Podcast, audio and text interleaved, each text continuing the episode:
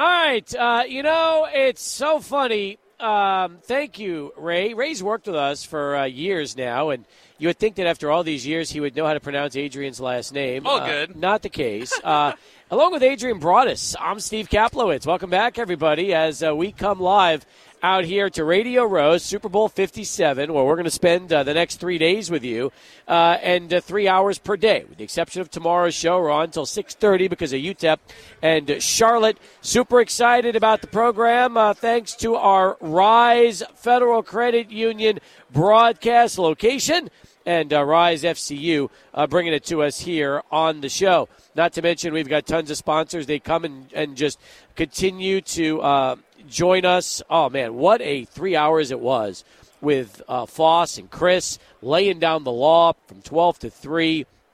Fantastic way to kick things off. They had some super guests, and this place uh, is still buzzing. Here we are. We've been here for about six hours, Adrian, ever since we arrived around 10 in the morning, and this place right now is still rocking and rolling. We arrived at 10. Our day started at 6 in the morning. It's been a long day, but such a rewarding one for us here on Sports Talk. And we are bringing it here to Phoenix, Arizona, getting everybody ready for fo- uh, Super Bowl 57 between the Kansas City Chiefs and the Philadelphia Eagles. We had some unbelievable interviews earlier today. We have some great guests coming up here on the show. And uh, I'm fired up, Steve. We got three big days of sports. We do, and I'll tell you the fun part also is is that we could have surprises jumping in throughout the next uh, three hours and three days. So, uh, you know, some guests we uh, we've got ready to go. Others uh, are just going to be dropping on by, which is really what it's all about, and uh, kind of the fun and beauty of the show is getting a chance to see people uh, arrive in real time and, and bring them right on the program.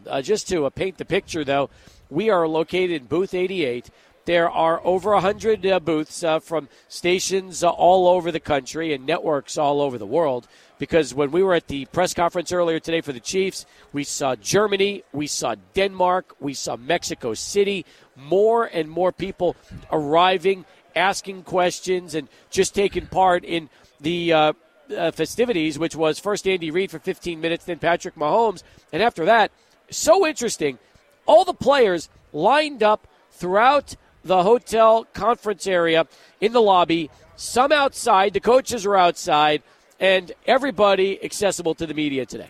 That's what I was so impressed by, Steve. I, I know that uh, our our team from laying down the law they held it down for us when it came to the opening night, and they got some great quotes, great interviews from a lot of players. But we got to be personal, one on one with some of these guys, and I'm talking about some of the biggest names on the Kansas City Chiefs. Uh, Sky Moore, a young rookie, Marquez Valdes Scantling, a guy that we knew all the way back with the Green Bay Packers, how he emerged in their wide receiver corps. Now he's helping out the Chiefs in their run. Uh, got a chance to speak with guys like L'Jarius Sneed, Louisiana Tech's finest, That's now right. one of the key secondary members for the Chiefs. And these guys were accessible. They were talkative. They loved to spend time with us, and that's what was so awesome about today. So interesting, too, because when we've seen Sun Bowl press conferences, the coaches will have their own press conference. Um, the players are only talking usually in a very slight window after practice or before practice, and then the rest of the practice is closed to the media. But this was much more wide open, and it's funny because when Foss and Chris were here Monday night, they said that it was awesome because both teams were in a large area. There was media everywhere. They were part of these large scrums, or and and and, and I can imagine what that was like. This was just a little different because there wasn't nearly as many media around each individual. It was a much more personal situation, a lot of one-on-ones. You know what's also interesting about that, Steve, is it's non-traditional formats that we're starting to see. I mean, we're talking about digital podcasts where they can do things on the fly. We're talking about TV stations here who just need certain clips, and then it comes to the radio guys like us. We need people for longer form segments. So uh, for us in these kind of situations, we're having to just go on a fly, talk to these people, give a good local twist to it, and uh, and you know deliver that message back home to El Paso. I mean, right in front of us right now is Jamahal Hill, the light heavyweight champion for UFC, who uh, just um, about uh, two weeks ago, three weeks ago, unanimous decision over Right. Glover Teixeira in UFC 283 to win the belt. brand new. I mean, this belt has been on his waist and on his shoulders for weeks. He's here right now, floating around and getting a chance to be a part of this. You know, it's awesome to see all the UFC personalities today, Steve. I mean, you know, yesterday got getting a chance to see President of the UFC Dana White. Yep. We got a chance to see Sean O'Malley walk around today, and now you get a chance to see Jamahal Hill, one of the biggest names that you're going to find in all of UFC, uh, you know, fighting. And I love the fact that he's here. Love the fact that he's uh, conversing with people, and uh, yeah, this is a. There's so many great names that are just walking around our booth like it's normal. As far as broadcasters go, yesterday when we got here, I just had a chance to check out the setup for the very first time. Had a chance at the end of the day to go talk to Tony Bruno. Uh, one of the great legends of the business. He's been around for 40 years, and he was actually hosting weekends when ESPN Radio first launched in the early 90s with Chuck Wilson, one of the great shows that ESPN had back in those days. Then right next to him, JT the Brick, who we used to air on this radio station some 20 something years ago when uh, JT worked for Sports Fan Radio Network, and we were an affiliate of that. So fun to see certain individuals have a lot of history with our station, a lot of history with us and, and our listeners, and the guys that are legends in the business that have been doing this for a long time. Yeah, most definitely. I mean, we're getting a chance to see people that you know we listen to on the way here, people that we wake up in the morning and that we hear on a daily basis. That's right. I mean, one of uh, the you know uh, special guests that I'm looking forward to the most that we just casually ran into, Warren Sharp, who is diving into the new version of analytics. So you talk about some of the people who've been here year after year, the the voices that we've heard left and right. Well, Warren Sharp is one of those guys, kind of in the football analytics world, who's breaking through and bringing uh, new ideas and new things that we've never seen before in terms of analyzing the football game. Yeah, it really started with Aaron Schatz at FootballOutsiders.com because we had Aaron on for years and years.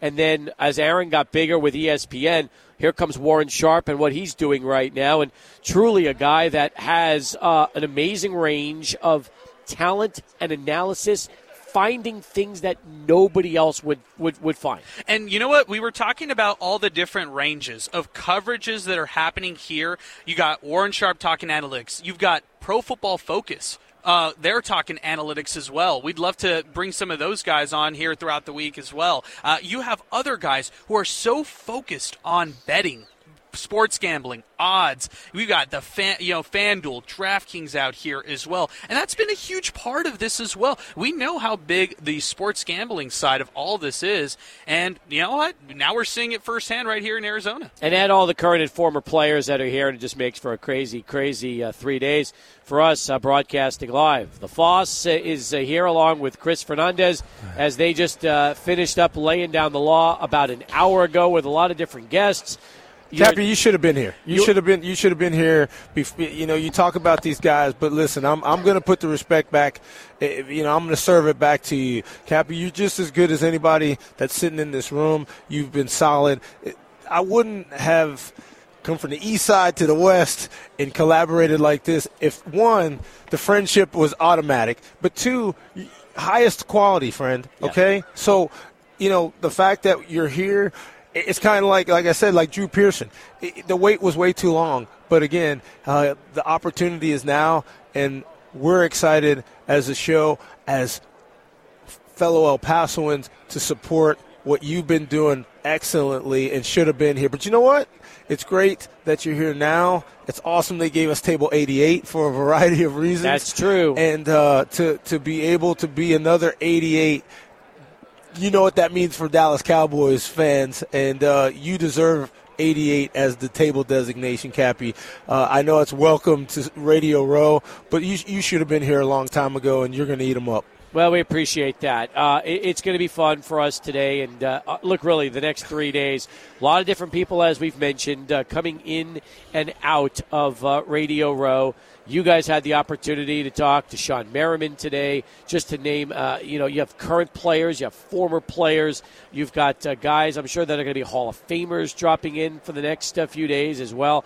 Uh, that's really what it's all about. But it's interesting now, as we go live today, Radio Row is thinning out. Have you noticed? I mean, it was really hopping from about 10 a.m. to really 4 p.m. And as we go live, we're starting to see the crowds thin a little bit, which is interesting to but, me. But Cappy, I, I, I, got the next move for you. Okay. You know, it's it's a it's a choice that you, you have to make. But I have I have evening plans for us if you can attend. Well, that's nice, but I'm worried more about the next three hours than I am the evening, my friend. Oh, you're gonna. We've you're got gonna, a we've got a show to do here until seven o'clock. We absolutely no do. disrespect, but uh, the evening can wait. We've got uh, we've got three hours of talks of sports talk uh, to get to right Oh, now. Oh, absolutely, we do, and we will get to it. And, and you should share with your listeners. You know, you've done a lot, and you you know you were on our show and, and talking to some some notables. So uh, you know, you don't sell yourself short. Well, I want to know what you're going to do. Now that you're off the air, will you be delivering guests here on this program over the next three hours, Foss? Because the truth is, you did a lot of work today, and now you're done. And I'm wondering. I'm not- I'm not um, Well, well, Okay, You know, okay. I'm not done. You were like already it. talking about a party tonight. I am. So to me, that means you're done. No, You've- no, no. See, You've I can already multitask, shifted bro. your focus towards tonight. No, no, no. And not towards uh, the next I, three I can hours. I can multitask, bro. So Okay. the fact of the matter is, I think you Um, got your swagger back. eh, you know it. You're hilarious, Hey, listen, boss. listen. Um, I'm going to help any way I can, and uh, we've talked. You may, you may have some guests popping up here and there, uh, Right. Moving around. I'm excited about and, that. And it, it is not. It, it's a little bit quieter, Yeah. but that's when some of the most interesting things come about. And yes, you need to have some guests. So we're going to see what uh, Steve O can do in that Hey- regard. Hey, you know what's interesting, Steve, about all of this, and I think our listeners would appreciate this.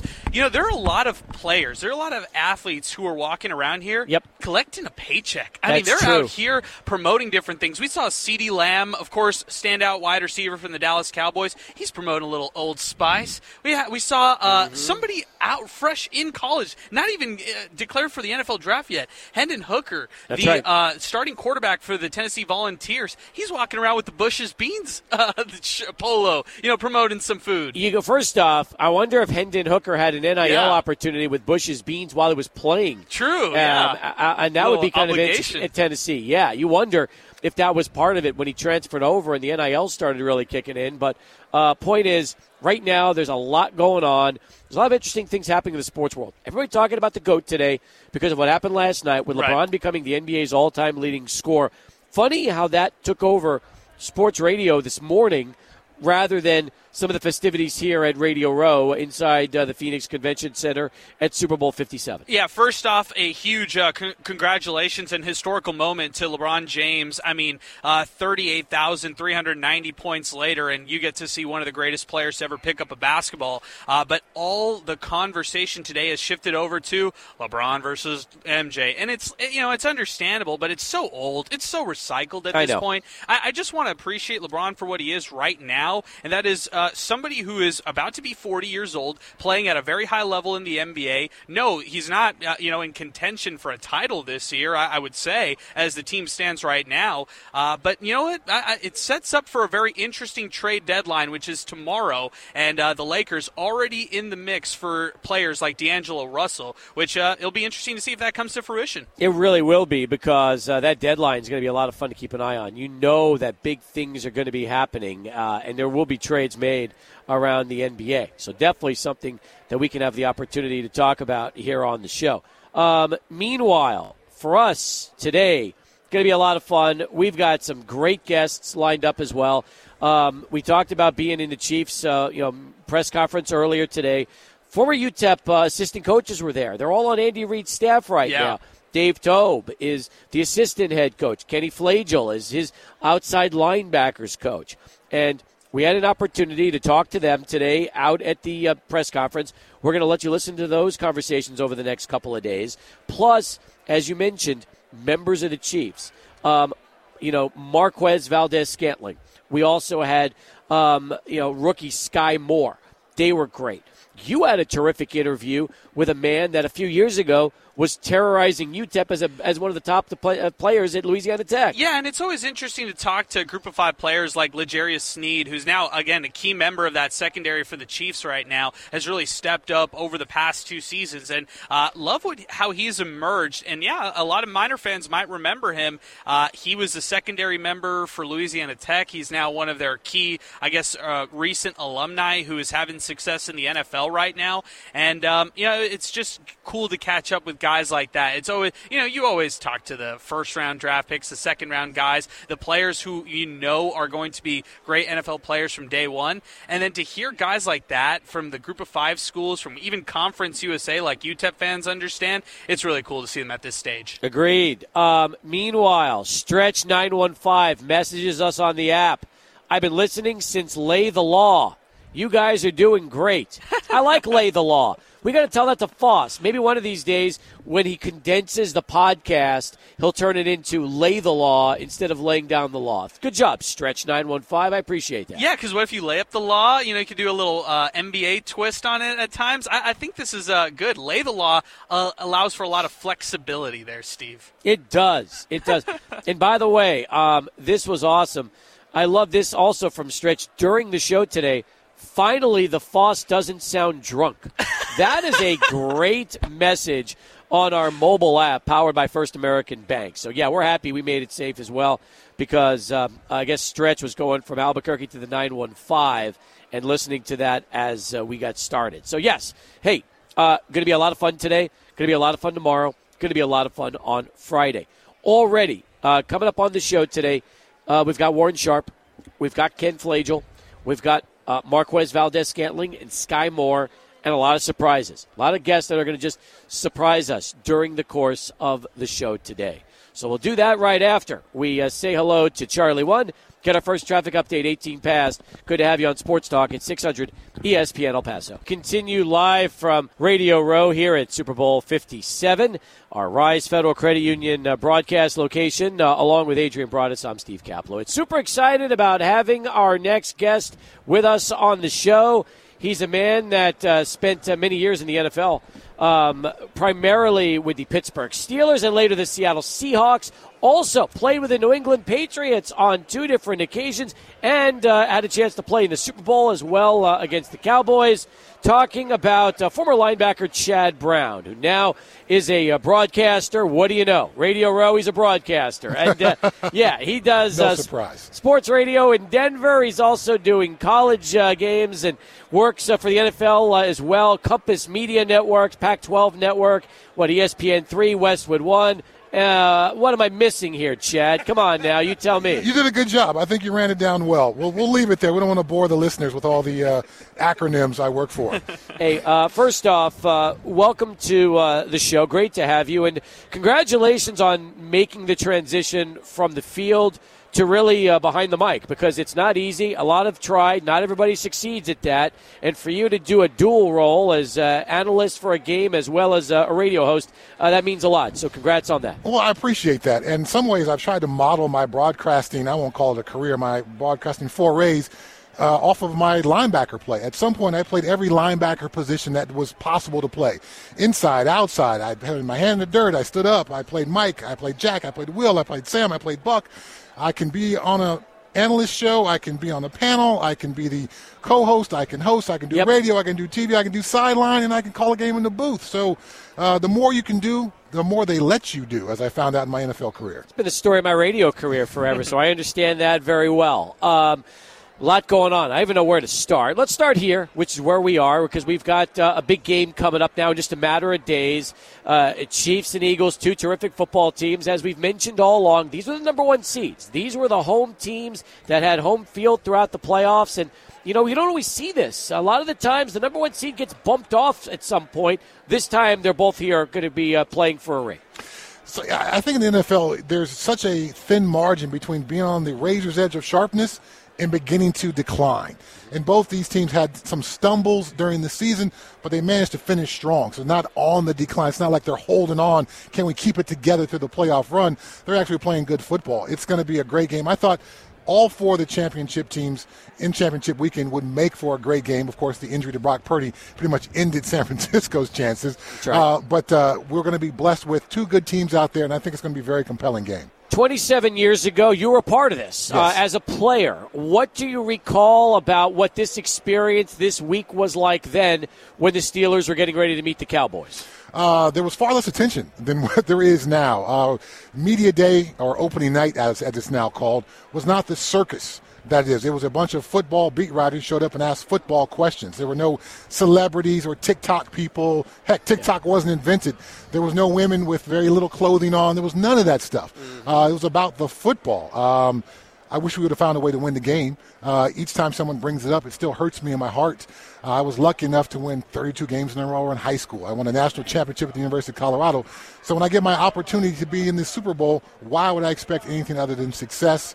Uh, watch the Cowboys under the confetti cannons, and I vowed to be back.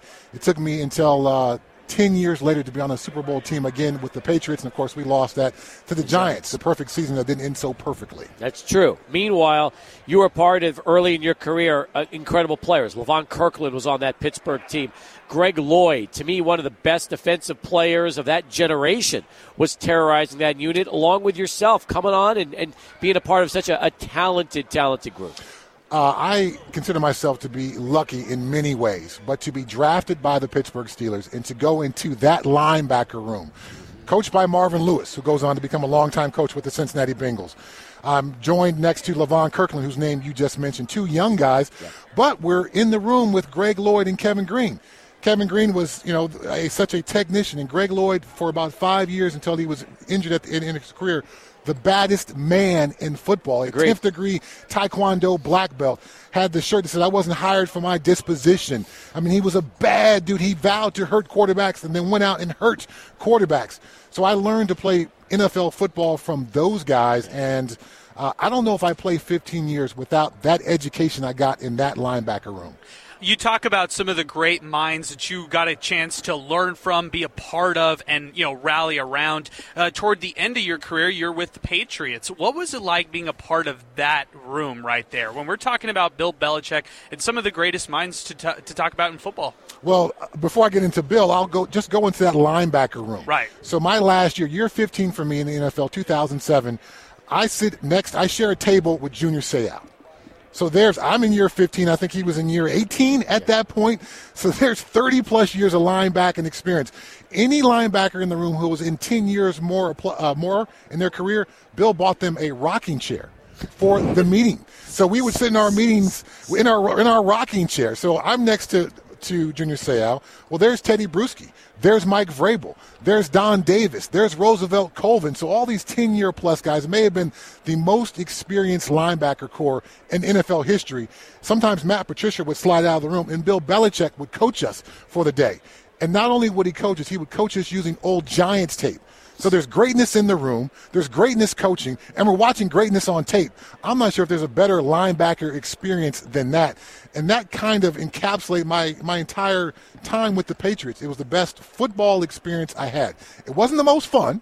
It was stressful. It was high level accountability. It was a lot going on, a lot of demands on you. But it was the best football experience I ever had. I learned more about football in year 13 of my career. That was my first year with the Patriots uh, than I did in the previous 12 years combined. About the details and nuances between playing football and winning football. Do you have a good Bill Belichick story? Oh wow, there's just so many of them. Hard to put you on the spot. I, will I'll, I'll give you one right here. Okay, so year 15. I knew that I was going to be on the back of the roster. Uh, I had a chance to go to other teams and play a more significant role, but I wanted to be on that team because I knew it was going to be special. Yeah. Um, but in that process, I knew I may be kind of on and off the roster a few times. Uh, Bill is always just so focused on the football reasons for things. So the third time I get released that year, we have lost all formality to this process. He catches me in the dining hall. He's got a Gatorade cup full of grapes and in between bites of grapes, he tells me they're going to have to release me. And it's for football reasons. We need more speed on special teams, this, that, and the other. Uh, you know, you've done a tremendous job for us, so it's no diss to you, Chad. We just need something different. And I walked away, and the personal feelings were upset. But at the same time, I understood the football reasons. And, and I can't think of another situation where I could be released from a football team where I could go, you know what? You're kind of right. You know, I, I didn't suck, but I, I, can't. I'm 30. I'm 37 years old. I can't run down on kickoff like I like these these 23 year old guys. So uh, even in the prospect of getting released, there was still a high level of respect because I understood the football reasons behind it. Chad Brown with us uh, here on Sports Talk as we continue. Interestingly enough, uh, you told a great story about Bill Belichick. Is he as misunderstood as anybody? Because all we get is the press conference, Bill Belichick. The guy that what you see to the media. But because you saw the coach, the human being, the personal uh, side of Belichick, I almost feel like there's two different individuals there. There is, and that is a performance that he puts on for the media. The uh, you know shortness with the media, the you know looking at them like they've asked a dumb question. That is all a performance just to make sure the media extracts as little information from him as possible. Versus the Bill Belichick behind the scenes, who's funny, who's incredibly witty. Uh, you, as you would guess, there's probably a high level of sarcasm with Bill, uh, who's got a great understanding of uh, military history, brings that into the meeting room, who expects things to be done at such a high level. Uh, in year 15, the rookie class has to do a rookie show every year, but that they weren't doing a very good job being funny. So he made them continue to come in an hour earlier every week until they could put together a funny enough rookie skit to make all the veterans laugh. So even in the humor of football, the attempts to be funny in football, he took it seriously because it was important to winning. What was it like uh, getting a chance to play with Tom Brady, who just announced his retirement for the second time? But as most of us believe, this will probably be it. Uh, well, Brett Favre came back a number of times. That's true. And, and, and Tom was not super definitive in his statement. So I think there's still a little wiggle room there. I expect him to be retired, but there's still a little bit of wiggle room. But playing with Tom Brady was amazing. And I always tell this story about Tom Brady.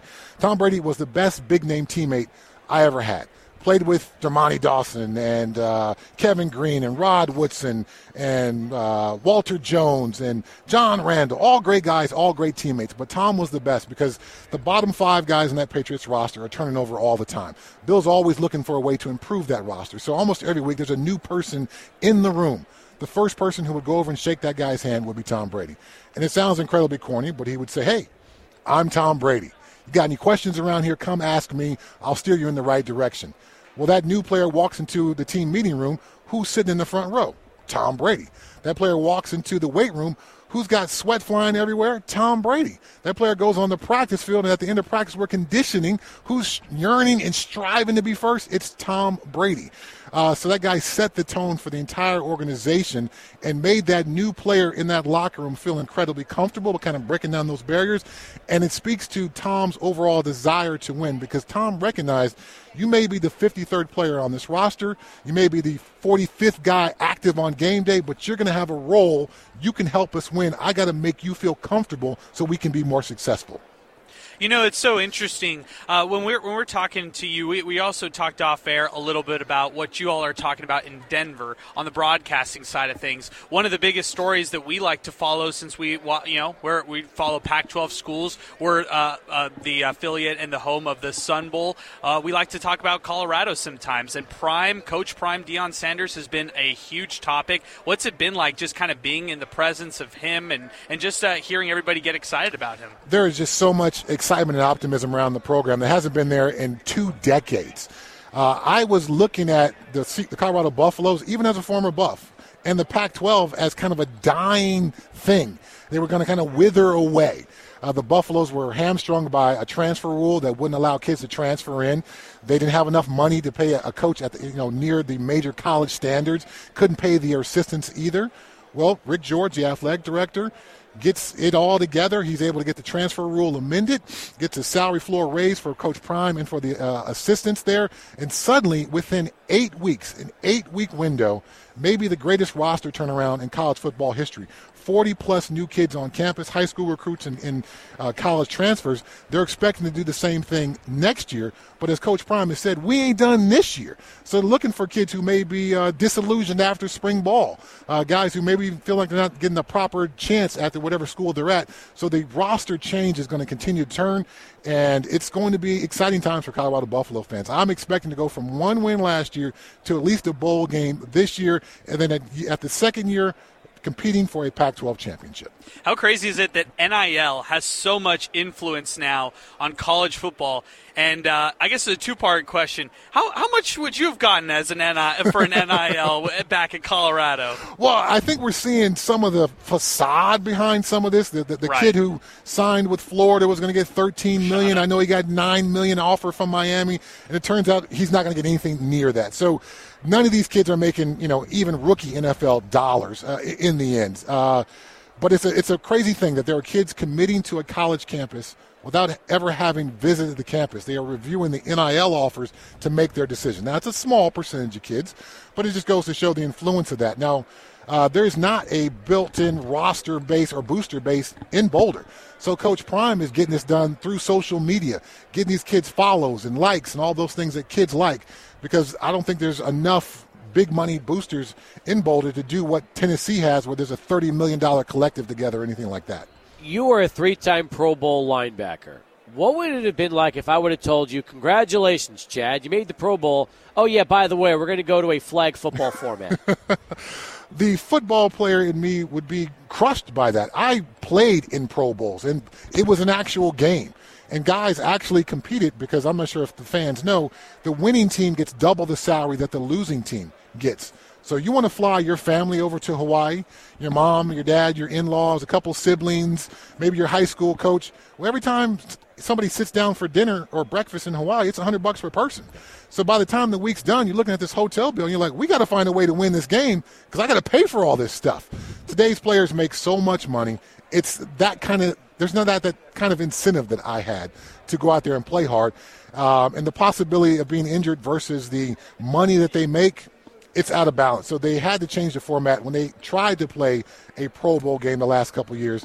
It didn't even resemble football. So Roger Goodell was right to turn into a flag football game because what we saw out there the last five years didn't resemble an NFL game. Did you like what you saw this weekend? Um, I think it's a step in the right direction. Uh, what kid who played football didn't run through the house and throw a ball in the air and dive onto their bed into the couch? So the, the, the, greatest catch competition spoke to the, the inner eight-year-old inside of me because I used to drive my mom crazy. You're gonna break the couch. You're gonna break your bed. I gotta work on my catches, mom.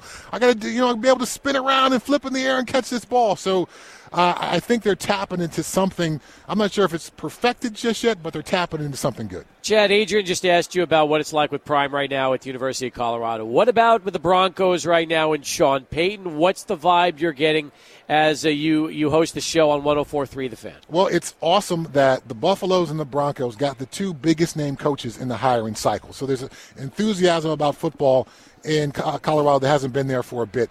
Now, the Sean Payton hires obviously the best hire to move Russell Wilson forward. Dan Quinn, DeMeco Ryans, Jim Harbaugh, I don't think any of those guys could have the amount of direct influence upon Russell Wilson that Sean Payton will. But Bronco fans are a little bit cautious, a little bit tempered with their excitement because we got all excited about Russell Wilson and Nathaniel Hackett. True. And that didn't go so well. So while we expect Sean Payton to be successful, I think we don't want to get burned again. So, yeah, we're looking forward to it. We expect things to be better, but uh, just in case not, I'm not going to get too excited just yet.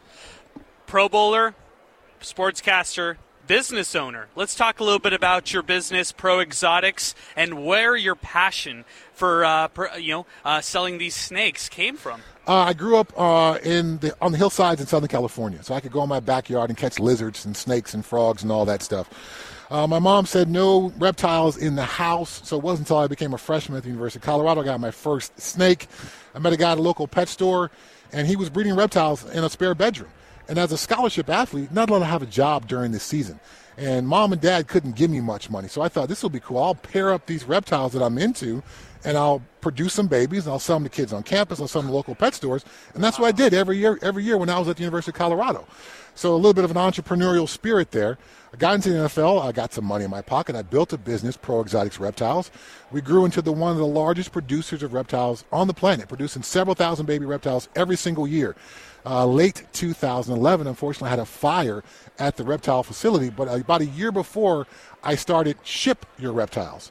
So now at this point, I'm no longer a commercial reptile breeder. I do have some animals that I work with that are part of my personal collection that are a lot of fun to work with, but I don't do that commercially. I help other businesses and hobbyists ship their animals around the country. So we do the person who's going to ship out 50 packages today. Yeah. We also help the military mom who needs to get little Timmy's turtle from Tennessee to Texas.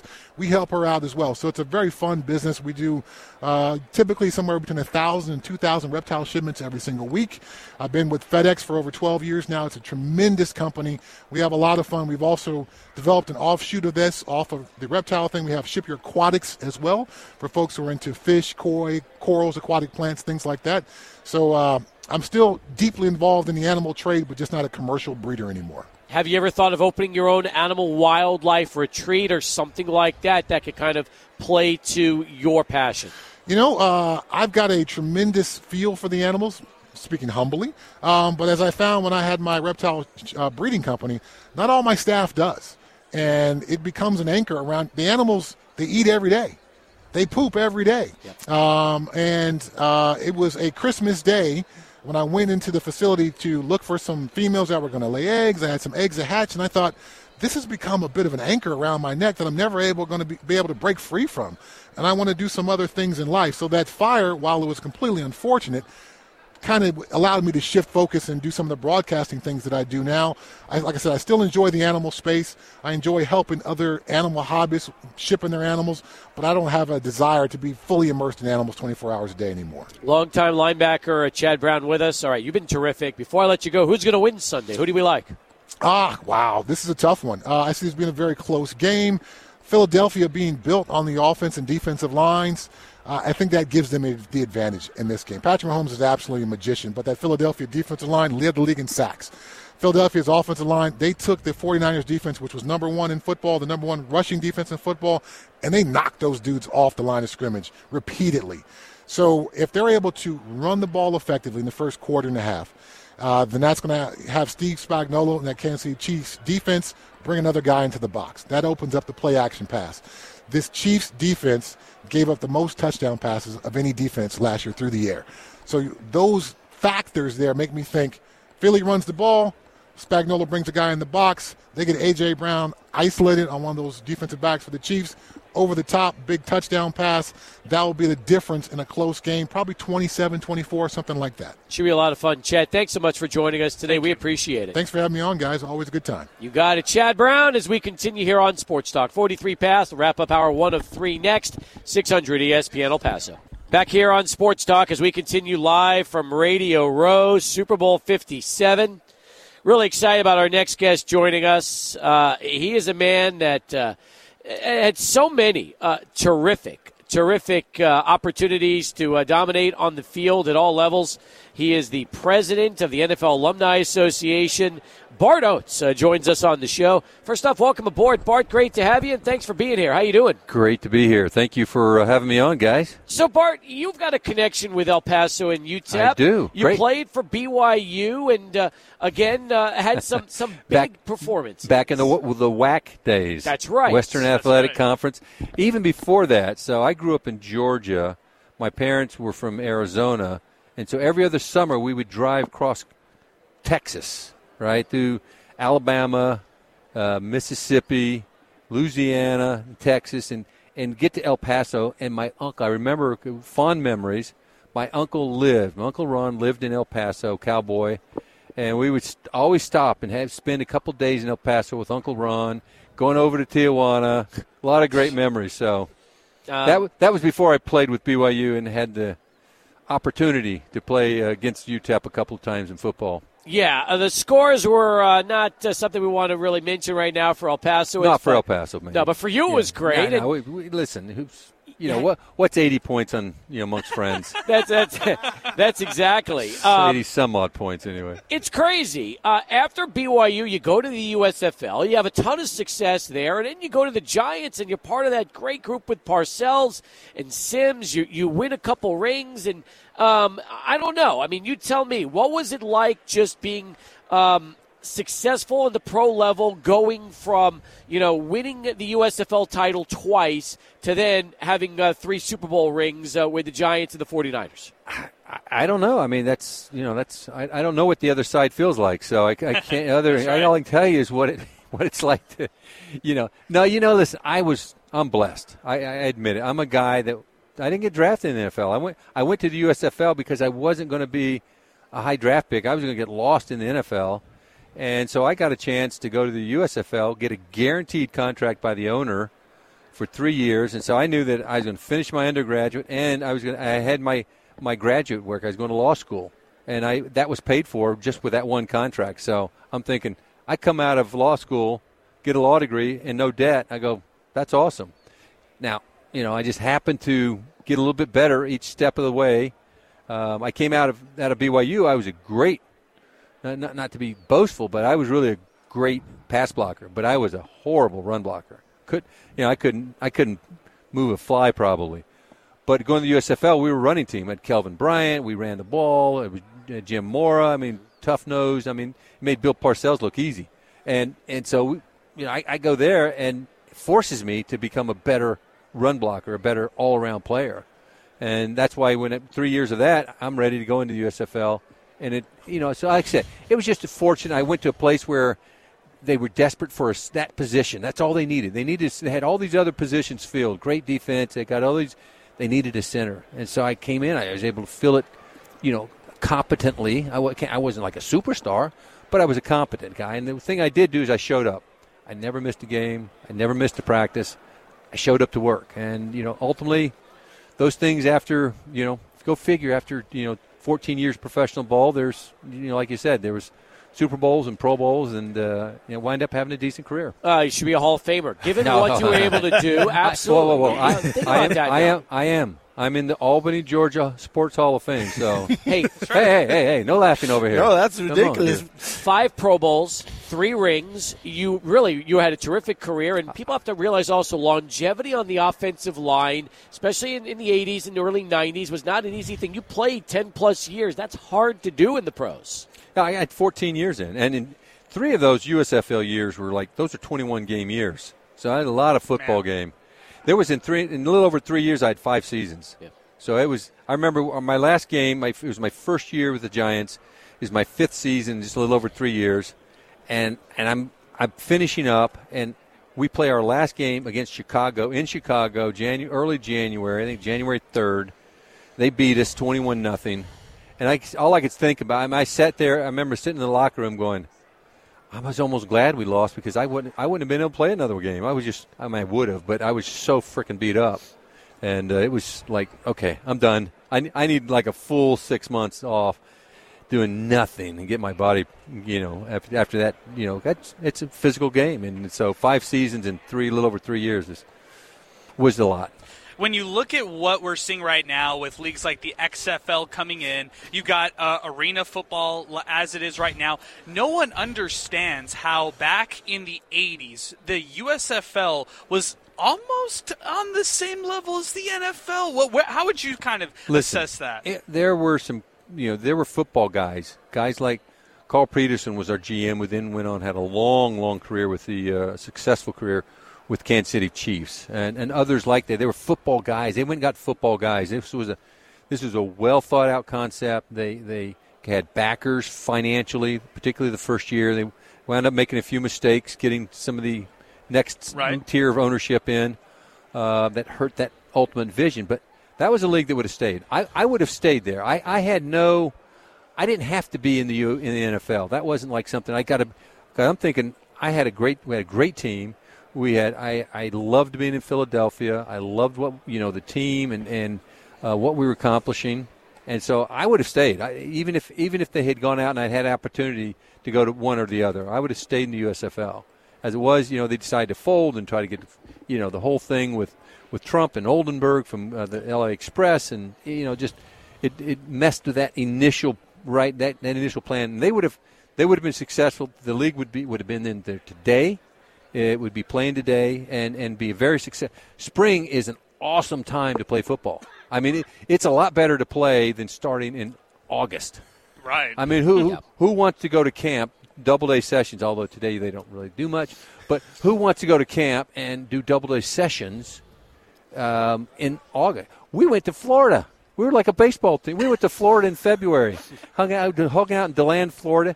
We stayed in we stayed in hotels, not in dormitories. I mean, I remember going my first camp at, with with the Giants, going, this sucks. I wish I'm in an empty dorm, and you know I've got you know dorm room with lousy beds, and Oh. as opposed to I've spent three years in a it was a hotel. I had my own room with own bathroom, and you know it's like this. That was it was much nicer facilities than you know, hanging out with than what we were doing with the Giants. Man. Bart, I wish we had more time this hour. We'd love to spend it with you. Do me a favor. Let's come back and after this week, I want to talk to you about the NFL alumni. So let's do that. And next time we get to chat, Cool. we'll talk all about the alumni. do it, man. Awesome. Bart Oates, folks, joining us here. Hour number one coming to a close. We'll come back hour two next as Sports Talk continues live from Radio Row, Super Bowl 57, 600 ESPN El Paso. And welcome back to Sports Talk as we continue from Radio Row here in Phoenix at the Phoenix Convention Center. Adrian's super excited about our next guest because when it gets to football and analytics, it doesn't get much better than uh, Warren Sharp. That's right. You can check out sharpfootballanalysis.com. One of the primers that you need before Super Bowl 57 when it comes to Eagles and Chiefs. We're so excited to have Warren on with us here to talk about this big game. Warren, thanks again. Thanks for having me, guys. Well, for us, just seeing everybody here, you've been through this before, um, the festivities and, and really the pageantry, every media outlet's here. But more than anything else, I think fans are excited because in a couple of days, we'll get the final game of the football season, and the two best teams that had home field advantage throughout the playoffs will finally get a chance to meet. I think both of these teams deserve to be here.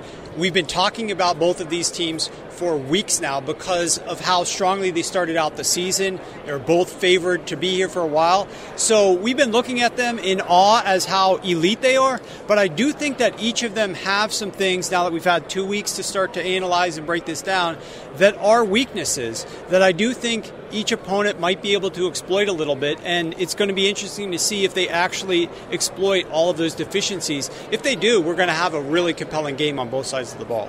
I'm curious, when you talk about weaknesses in these two teams, really comparing them, which of the two, in your opinion, has more deficiencies? Well, I think it's obviously the Chiefs. That being said, I entered this game feeling a lot stronger about the Philadelphia Eagles defense. And when I really started diving into it, a lot of things stood out that I think that the Chiefs offense might be might be able to take advantage of. And quite honestly, one of the bigger surprising elements to me in this game was I came away in my research being more in awe of that Chiefs offense and how Patrick Mahomes has played this year than I expected to. They are the only unit, when we talk about offense, defense, both teams, that have actually been tested against a strong caliber of opponent, and their production and performance has carried beyond the difficult defenses they've played, and the way that Mahomes is playing this game this season is just so different than the way that he's played last year, the year before. It's, it's addition by subtraction, as crazy as it sounds. Losing Tyreek Hill, this offense is actually more efficient. It's wild to think that, but it is true. That was the question I was going to say. Nobody saw this coming. I know they've added vets like Marquez, uh, you know, MVS, and also um, Juju Smith-Schuster. But at the same time, I don't think people realize that they would not only not miss a beat, but improve on that. Yeah, they have, and it's because Mahomes and Andy Reid have changed up the way that they play. They are not the deep strike offense that they once used to be. In fact, Patrick Mahomes is throwing his passes one to nine air yards at the ninth highest rate of any quarterback in the league. They used to be like top five at throwing passes 20 plus yards down the field. Now they are throwing a lot shorter, which is actually going to help them significantly against the Eagles because the Eagles defense ranks number one defending passes that are thrown 10 plus yards down the field, but only league average defending passes that are thrown 1 to 9 air yards. And I think that Mahomes and the style of this offense is going to be able to take advantage of that, especially if he's able to get rid of the ball quickly, which he has been doing more of than he did in the past. And I think with the ankle injury, it's more incumbent that he throws the ball quicker this game, considering the strong Eagles pass rush. But the Eagles have been very weak, and by very, I literally mean one of the bottom five defenses when quarterbacks throw the ball between one and a half and two and a half seconds. The quick pass quarterbacks have had a lot of success against uh, this defense, but if you look at the Eagles' schedule, they haven't played quarterbacks who actually sit there and deliver the ball quickly. They've played a lot of quarterbacks who are lower tier quarterbacks. They tend to hold on the ball, they don't make their reads very quickly, and so it's really going to be a massive change of pace for the Philadelphia Eagles defense going up against a passing offense like this one. You kind of just described Dak Prescott in a nutshell, didn't you? Yeah, Dak holds on to the football a little bit longer, and I think uh, this offense, Dak had a lot of success against this defense, though, when he played them for the one game that he was there. So um, I think this is definitely going to be a change of pace, though.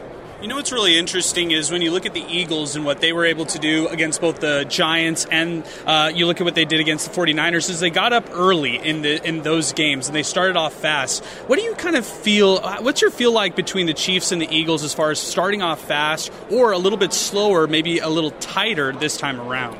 Well, Super Bowls tend to start off a little bit slower than average. That's why a lot of people bet no score in the first six and a half minutes, no score in the first five minutes, etc.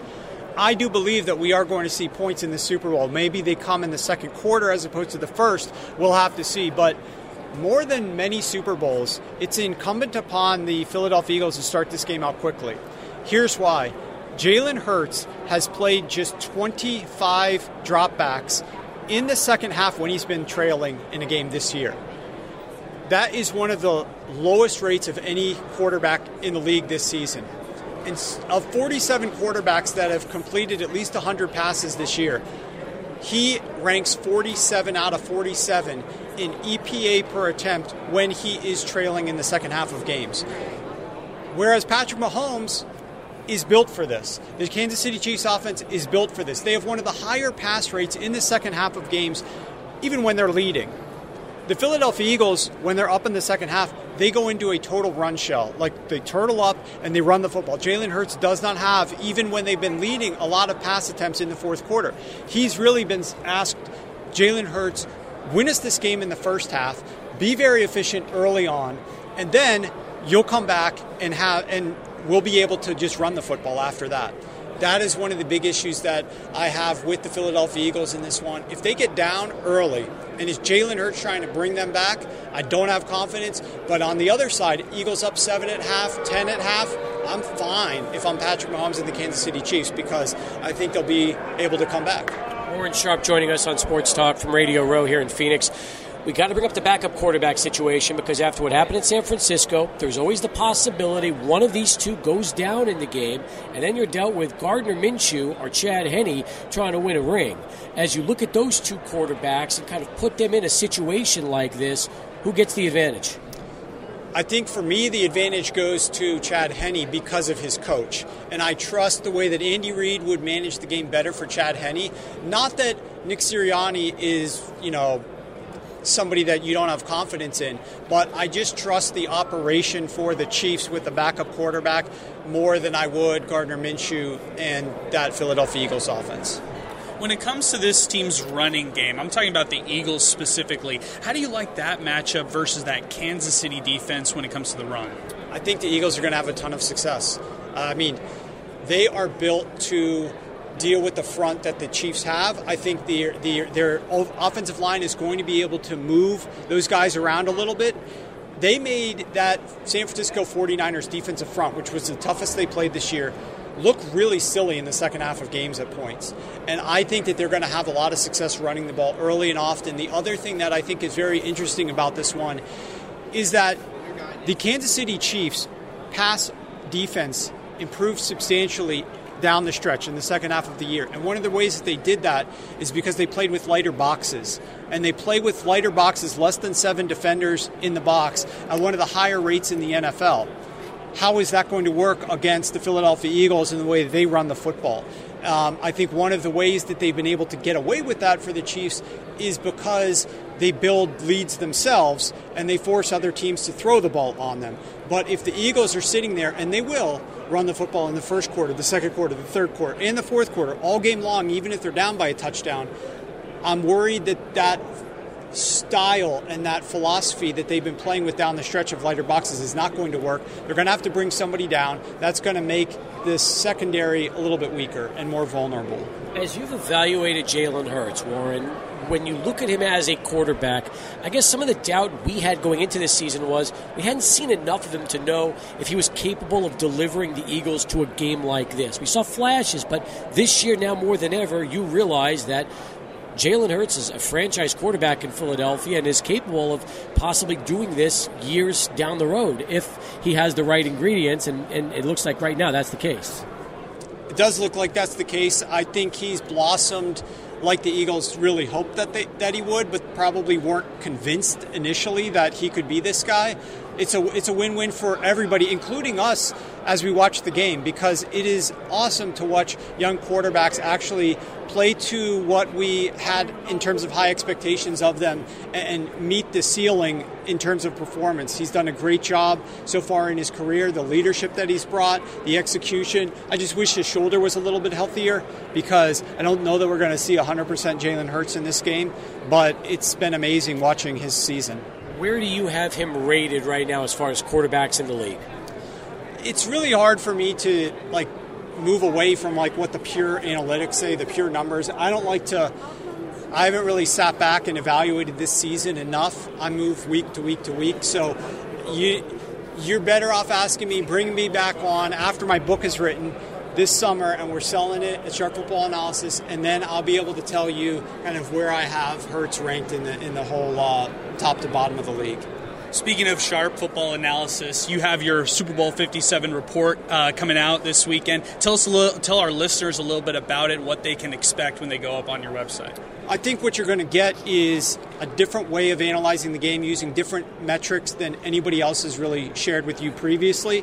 You're going to find different things to be watching for when you watch the game. And of course, a lot of plus EV bets. I think that they're going to be able to make you some money at the end of the day. So, in addition to hopefully being uh, profitable, uh, you're going to be able to learn a lot. This is a 73 page report that I've spent the last eight, nine days putting together.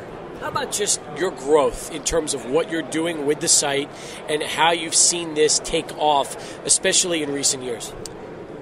I mean, it's hard to outwork me, is the bottom line. So when you put as much time and effort into it, uh, good things tend to happen, and that's exactly the benefit that you know has happened over at Sharp Football Analysis and uh, doing more in the media now is really definitely helping to spread kind of the eyes that are coming to the website. And we brought in a lot of great writers, a lot of great analysts who cover everything from fantasy, DFS, pure analytics, props, betting, uh, the works. And so I'm really happy and proud of what we have up there at the site, and uh, hopefully some guys can go check it out. And if people have never been there before, what's the best way to describe it to a football fan? You're going to find information and insight into the game that you're not going to see elsewhere that really is kind of, um, I think, the nuts and bolts of how teams actually win games or how players should be utilized in games. We try to attack this from a very different perspective.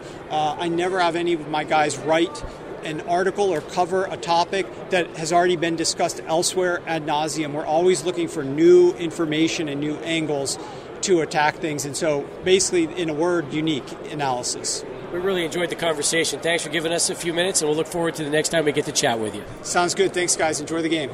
Warren Sharp, folks, as we continue here on Sports Talk. We'll come back with more in a moment. It's 600 ESPN El Paso, live from Radio Row. Welcome back, everybody, as we continue Sports Talk live from Radio Row, Super Bowl 57. Steve Kaplowitz, Adrian Broad is with you. We're live at our Rise Federal Credit Union broadcast location and all of our great sponsors. Thank you so much. Papa Eric's Burgers for making this possible, along with Technomark El Paso, Synergy Temperature Control, Expert HVAC and Refrigeration, the Oscar Arieta Agency, Burger Bros, Border Pallets, Chick fil A Airway and Cielo Vista Mall, El Perro Grande Tequila, New Start Homes, Mora Mia Barrio Kitchen and Drinks, and Pelicans Steak and Seafood. A long list of uh, terrific sponsors that have made this show possible. We are 90 minutes in, and already so much has gone down here at Radio Row. Still to come, Ken Flajole, outside linebackers coach at uh, with the Kansas City Chiefs, former UTEP assistant coach uh, when Bob Stull was uh, head coach of the Miners back in the late 80s. Not to mention um, Marquez Valdes Scantling and Skyy Moore of the Kansas City Chiefs, who we had a chance to talk to and catch up with earlier today. Yeah, it was a great day to talk, talk with people from the Kansas City Chiefs and, you know, the Philadelphia Eagles. Uh, for all our fans, uh, for all our listeners who are fans of the Eagles out there, uh, you know, they had their media availability right around the time we came on air, so it was a little difficult as far as timing. But we have some great stuff coming from Kansas City and that side of things. Uh, Steve, I got a little breaking news to talk to you about. We love talking expansion. Oh, You ready yeah. to talk expansion? Oh real quick? yeah, uh, Brett, yes. Our good friend Brett McMurphy. He writes that Pac 12 commissioner is visiting SMU today. San Diego State are, and SMU are the Pac 12's top expansion candidates. Uh, and now this is actually catching a little bit more steam because the commissioner just wrapped up his meeting with SMU, and people are thinking that this meeting went really, really well. So the interesting thing, as a result of what you just talked about with uh, McMurphy, is that uh, with San Diego State and SMU, you lose a school from the AAC and you lose a school from the Mountain West. There's two spots that have now opened up. So the question is, who's going to get them? Uh-huh. And everybody's going to want them. Who's going to get them? But if you're also the AAC in the Mountain West, do you lose a spot and keep it that way? Or do you want to replace it? Yeah, it's way easier to just uh, overlook just having to replace one school and saying, ah, well, we can wait. We can wait on this right there as a conference like the American Athletic or the Mountain West versus two, if you were to lose two of those teams. So I'm very interested that SMU and San Diego State were kind of selected out of all the, the names that we could be seeing. I mean, there's UNLV out there, Yep. which you can capitalize on the Las Vegas market, and they're committed to winning at a high level and spending money. Boise State, which has been rumored uh, in every single talk when it comes to conversations about expansion. So I'm I'm interested that these were the two uh, teams and universities that were listed as far as expansion goes, and we know that all this is around the TV rights deal. Here's what's also really interesting, okay? When we were talking earlier today to, I can't remember if it was either uh, Flajole or if um, it was also uh, possibly Dave Toub, but one of the two of them said UTEP needs to get into the Mountain West. And it's like, you've got guys in the NFL who were here 35 years ago saying what our listeners are saying all the time, and that is talking about you know UTEP uh, getting into the Mountain West Conference. Now, um, we know this. UTEP at this point is kind of in no man's land with CUSA. The conference is staying afloat, but the league is continuing to evolve. UTEP is not winning the league. That is the problem with the ultimate uh, UTEP needs to get out of this, UTEP needs to go there. If UTEP was winning and they were able to dictate where they could go, that's one thing. But when you're 500 in basketball and you're 5 and 7 in football and you're drawing 15,000 for a football game and 3,500 or 4,000 for a basketball game, you can't suddenly say UTEP needs to be here or UTEP needs to be there. It just doesn't work like that.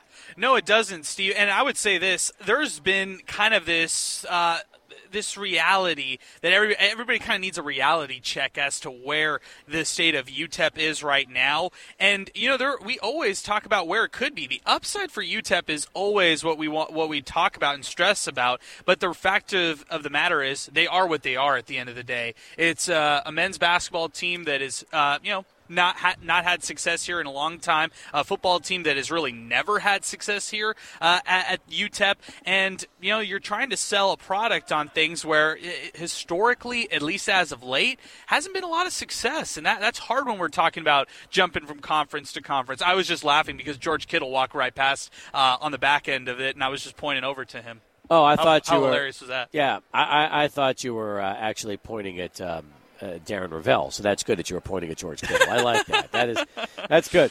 Um, Twenty-five past the hour as we continue here on Sports Talk. Just goes to show you once again, George Kittle two weeks ago was playing for a chance to be here. Now he's here, just hanging around out at Radio Row. So that's Yeah. that, that's that's kind of the the gist of how this whole day has gone and how tomorrow and Friday will go as we get closer and closer to the big one. You know, it's interesting, right? Because uh, I, it seems like George Kittle came with his uh, entourage, Yes. and I understand. Like he's got his own podcast, he wants to promote different things, and it makes a lot of sense. Deebo Samuel was out here earlier, one of his teammates, and Christian McCaffrey, instead of coming here to sell products and stuff like that. He's here with his parents. He's tagging Yeah. along with them, which is so cool. Like they're doing little spots left and right. Well- and he's telling the, everybody that he's not. He's hoping that both teams lose, the Chiefs and the Eagles. Well, first off, his dad was pretty famous. I know. I mean, Ed McCaffrey, kind of like Bart Oates, Yeah. teammate of Bart Oates with the Giants during those Parcells years. Then he went to Denver and had a great uh, end of his career with the Broncos and, and John Elway. You think about how fortunate he was Right. to win those Super Bowl rings and, and, and play all those great years. But that's true. Um, it's it's fun though. That's just the idea. People want the vibe of what's happening around here at Radio Row. That's exactly it. And you know now that you're starting to see the room empty out a little bit more, um, there's still people that are here. It's 5:30 on a Wednesday, and George Kittle is walking around Radio Row. And and to give everybody kind of perspective and a good understanding as to how kind of casual this is, right? Because yesterday we're here, we're trying to close up, we're, we're kind of getting ready to leave.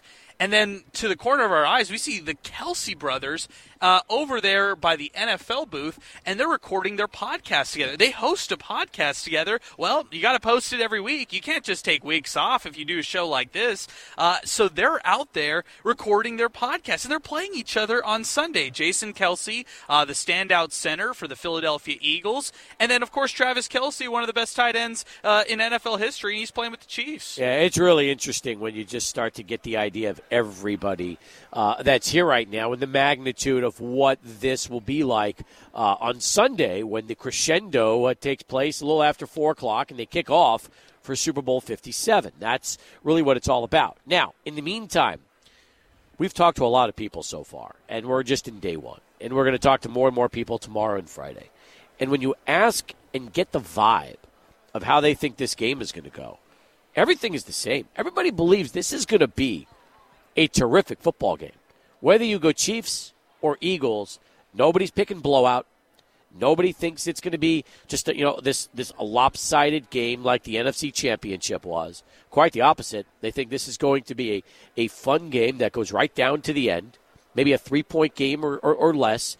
And you know it's a toss up right now about who which team people are going with. If you looked on one side of this uh, of this equation, you would think, well, with the Eagles, they blew out the Giants, they blew out the 49ers. It was those games are awful. They were they were not fun whatsoever, and they were over pretty much before they even started. Um, you know, of course, with the exception of the 49ers losing the quarterback, but you get it. So to see a competitive matchup, I think, is something that fans are looking for. They want to see kind of like the Chiefs had uh, their first two uh, playoff games go to get to this point. Uh, a very competitive game against the Jaguars, also a very competitive game against the Bengals that went down literally to the last second, which was just a lot of fun to see. Bottom of the hour as we continue here on Sports Talk.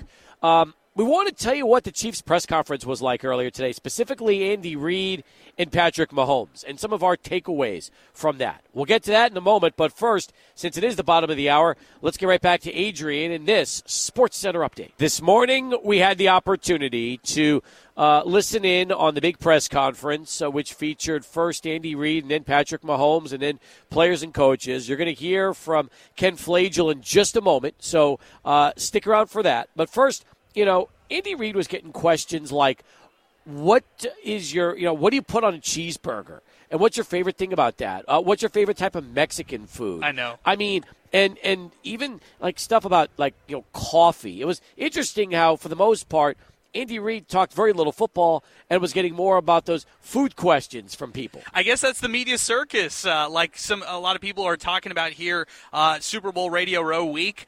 People ask those non-traditional questions, asking him his favorite rappers, and like you said, how he takes yeah. his coffee. Uh, he he made a comment about a chile relleno burrito and how everybody has to try one. Yeah, I love it. I mean, that's that's the kind of uh, extra flavor you're getting here for Super Bowl week. Now, as far as actual X's and O's and what we're getting on the team, eh, not much, Steve. He's he's a well-trained professional. Andy Reid is uh, very good when it comes to media interviews like this, and he didn't give anything away today. No, he didn't. But as far as Mahomes, he was such a pro's pro answering every question and seems like a very genuine answer every time people were asking him questions. I was so impressed by him. He's the best quarterback in the league, best football player, arguably in this in the NFL right now, and he answers questions just like he plays football. I mean, really, he, he's just uh, an absolute pro when it comes to this, and he got some of those interesting questions. He He, was asked, you know, what are some of the things you do on, on the side with some of your players and, and developing those bonds? And he talked about golf and how that's a way that he's bonded with some of the players. He, he talked about, uh, you know, Brandon Marshall, former NFL player, NFL standout, somebody who could be in Canton when it's all said and done. He asked, or he told them that Rihanna called him the GOAT and then joked with him at the end of it. Uh, and he was laughing. Patrick Mahomes was uh, laughing about it too. So just a lot of quirkiness that you find from these media press conferences with uh, stars like that. And Brandon Marshall had a lot of fun with both Coach Reid and also with uh, uh, Patrick Mahomes because he was there asking those questions and firing away. Yeah, Brandon Marshall does a great job with his own podcast network. I am an athlete, and he's been walking around doing his rounds as well. And so, yeah, I, I think uh, he he he definitely added some flavor. But that's the kind of vibe that we're getting here. It's former players asking questions. It's people across uh, the world asking questions, like we mentioned earlier, from guys from Mexico, people from Germany. You know, all those kinds of things. It's so true. Um, all right. Uh, as far as Ken Flajole goes, this was a lot of fun. Uh, you're going to send us to this interview. What was your favorite takeaway? Yeah, Steve, this was so much fun. Uh, one of my biggest takeaways right there is that they still talk about UTEP. I mean, Kansas City coaches still talk about UTEP. How cool is that? It sure it certainly is. Let's take you back earlier today. Had a chance to sit down and visit with the outside linebackers coach for the Kansas City Chiefs and former UTEP Miner assistant. Here's Ken Flajole. And we're here right now with uh, another Kansas City Chiefs uh, assistant coach. He's the outside linebackers coach, but a lot of UTEP fans will remember Ken Flajole from his days uh, with the Miners under Bob Stull in the late 80s. It's good to see you. Great to meet you for the first time. And all I can tell you. you is uh, a, a lot of Miner fans have some terrific memories uh, from those days in the 80s. we had a great time at in El Paso, and that was a magical time for both my family and, and for our staff there at, at UTEP. Um, thoroughly enjoyed the, the people that we got to meet, and uh, obviously the success that we had, and a lot of it goes. Uh, is attributed, I think, to Coach Stull. You know, Bob and I have remained friends uh, through all these years, and Bob now lives in Columbia, Missouri, and we see Bob on a on a regular basis. But um, it was a great time. We enjoyed it, and uh, a lot of good memories, a lot of good people. Where did the fir- you two first meet up? Was it at UMass or was it on your way to uh, to UTEP? Well, actually, I was a graduate assistant at the University of Washington in 1979, and Bob was the offensive coordinator. And then after uh, my GA stint at Washington, I went to the University of Montana for six years. And then in the meantime, eventually Bob got the job at UMass, and then he went from UMass to UTEP, and then we were out of a job at Montana. Our staff had gotten fired, so I contacted Bob. Bob knew me, and I just was fortunate enough to get on his staff at UTEP, and from there, uh, you know, everything took off. Coach Reid was on that staff. Uh, Dave Toub, who we just spoke to, was on that staff. It's interesting all these years later how Coach Reid has still kept that connection alive with, with, with the two of you and, and so many others. Well, I think if you know Andy, he's a very loyal individual, and I think he he respects that. Uh, and so it was great. Yeah, we had the connection back in, in El Paso, and it just kept continued. Now, you know, Andy and I had a separation there for a while. I went to the Green Bay Packers uh, with with Andy when Mike Holmgren was the head coach. And then Andy took the Philadelphia Eagles job, and I had a chance to go back to the Seattle Seahawks with Mike Holmgren. And I'm from Seattle originally, so I originally did that. Um, and Andy went and had a great career at Philadelphia before he ended up coming to Kansas City. Luckily for me, I was able to reconnect with him back at the Chiefs. You've been doing this so many years, especially in the NFL. How has this team and this group differed from some of the other uh, you know teams and units you've been with in the past? Well, I think the fact that we've had some success, you've got to speak number one to the leadership. You know, uh, Clark Hunt as the owner, and then of course Coach Reid as the as basically the CEO of our football team. But you know, the thing that that you have to have in the NFL, which is true, I think, with every team, you got to have a great quarterback. If you've got a great quarterback, you've got a chance, and we've got a good one here. Uh, Obviously, we've got some great skilled guys behind it, but again, I give a lot of the credit to Andy and the, and the way he's assembled the staff, and then of course our GM Brett Veach. Brett's done a nice job of bringing in talent around our quarterback. You've been around great ones. What is it about Patrick Mahomes that makes him so special? You know, it's interesting. Uh, when I first came here, you know, the fact that he has some baseball background in him. I was uh, amazed when I went out to practice to see him complete balls at different arm angles. Now, that may not sound like it's uh, anything fancy to a lot of people, but when a baseball player throws a baseball, they may throw it sidearm, they may throw it overhand, they may throw it underhand. And that's one thing I thought, number one, that Patrick had in, in spades there is that he could throw the ball from any arm angle and be and have high velocity and accuracy. Then now listen, then you can't discount the fact that the guy's super competitive and he's real intelligent. And when you add all those things together, you get somebody special. It's a great way to describe it. Now, as an outside linebackers coach, you got to prepare for Jalen Hurts. he has had a terrific season and seems like he's another one uh, that's just a terrific mobile quarterback, but also can beat you with his arm. Well, he, he can. They've done a nice job there. And, and again, if the truth be known, I was on the Philadelphia Eagles staff three seasons ago for five years. So I know a lot of those guys that are still there. They, their coaching staff does a great job. We we actually uh, drafted Jalen in the second round the last year I was there, and you could tell from him being that short time that I was around him that he had something special. I mean, great competitor, smart kid, hard worker. The game's very important to him. It doesn't surprise me he's had the success that he's had. At the same time, he's made a big jump from that rookie season to now. What's the thing you've noticed the most with his improvement? Oh, I just think, you know, his ability to dissect the defense, find out what you're in, know where he wants to go with the football. I think that just comes with experience. But he'll be a guy, you know, that'll study the game. He'll study all the all the nuances about your defense and he'll know how to try to attack you. And uh, again, that goes a little bit to his work ethic, and I think it goes a little bit to just the natural maturation that you have as a quarterback from year after year after year. Your offense, you know, your outside linebacking corps has also been stellar this season. What's going to be the biggest challenge trying to get past that offensive line? well, a little bit of luck, uh, Lord willing.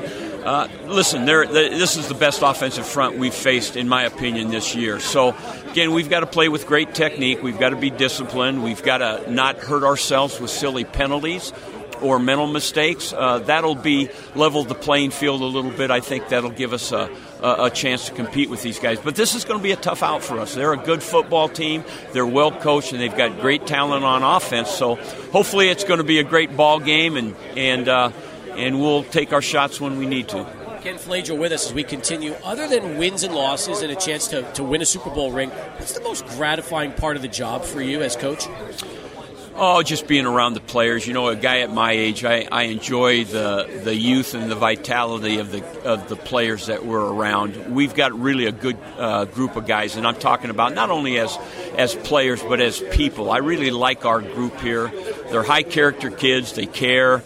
Um, you know, I'm gonna. My wife and my daughters and my all my grandkids will be out here on Friday. It'll be fun to share that experience with them. I my grandkids haven't ever been to a Super Bowl. Uh, so this will be fun for them to come to that, and, and uh, I'll just be I'll, I'll revel in the fact that they'll get to enjoy it and uh, take it all in. If I would have told you 35 years ago in El Paso that you'd be in Phoenix in 2023, 20 plus years as an NFL assistant, working with guys that you were with at UTEP at the time, competing for a Super Bowl, what, what would you have told me? Well, I would have said I've been very fortunate. Uh, I, I go back and I think about an old football coach I used to be around named Tom Lovat. That was our offensive line coach at the Green Bay Packers. And he says, You know what? Every day I wake up and he says, I check the obituaries and the transactions, and if my name's not in it, it's a good day. So my name's not in it, it's a good day. Awesome. Coach, thanks so much. You're welcome. Thank you. Back on Sports Talk as we continue live uh, from uh, Radio Row at Super Bowl 57. You know, if you are right now in the market of uh, buying or selling a home and you need that right agent to go with, let me give you a name for you Brian Burds and his team, the Brian Burds home selling team powered by eXp Realty. And you want to know why? Results, results, and more results. Like what happened with Thomas and Letty. They had a rental property in, West El Paso that they wanted to sell. So they talked to Brian. That home was listed for $188,000. And then the team and the expert marketing went to work. Multiple showings. That cash offer was received within a week. Deal closed two weeks later. So Thomas and Letty were free to spend the holidays worry free with their family. Now remember, you got to find that sweet spot when you list your home. Not too high or it doesn't sell, or too low or you leave money on the table. You need Brian Burds and the Brian Burds home selling team powered by eXp Realty. In fact, some homes are seen within minutes of hitting the markets, but Brian has the Coming Soon Homes program. So homes listed with him are sold within minutes because his buyers get a free head start. So call the official real estate agent of UTEP, El Paso Locomotive FC, and the Rhinos. The only agent I would call if I needed to sell my home. Visit Brian Burds online, brianburds.com, or Google Brian, B U R D S, and start packing.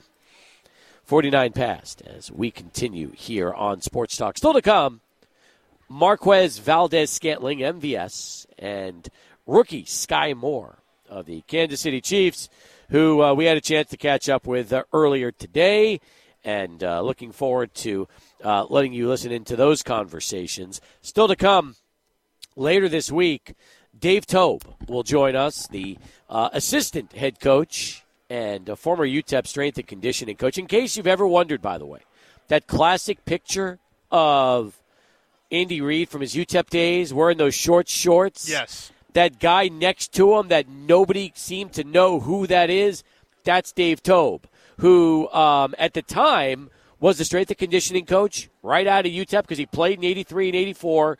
All these years later, still looks great, and he is the longtime Kansas City Chiefs uh, special teams coordinator. And he wanted us to know that that was his wife who took the photo. So it's like a lot Yes. of, I mean, it's history in that photo where you get to see the short shorts, uh, the UTEP assistants who are now NFL, uh, you know, Super Bowl champs.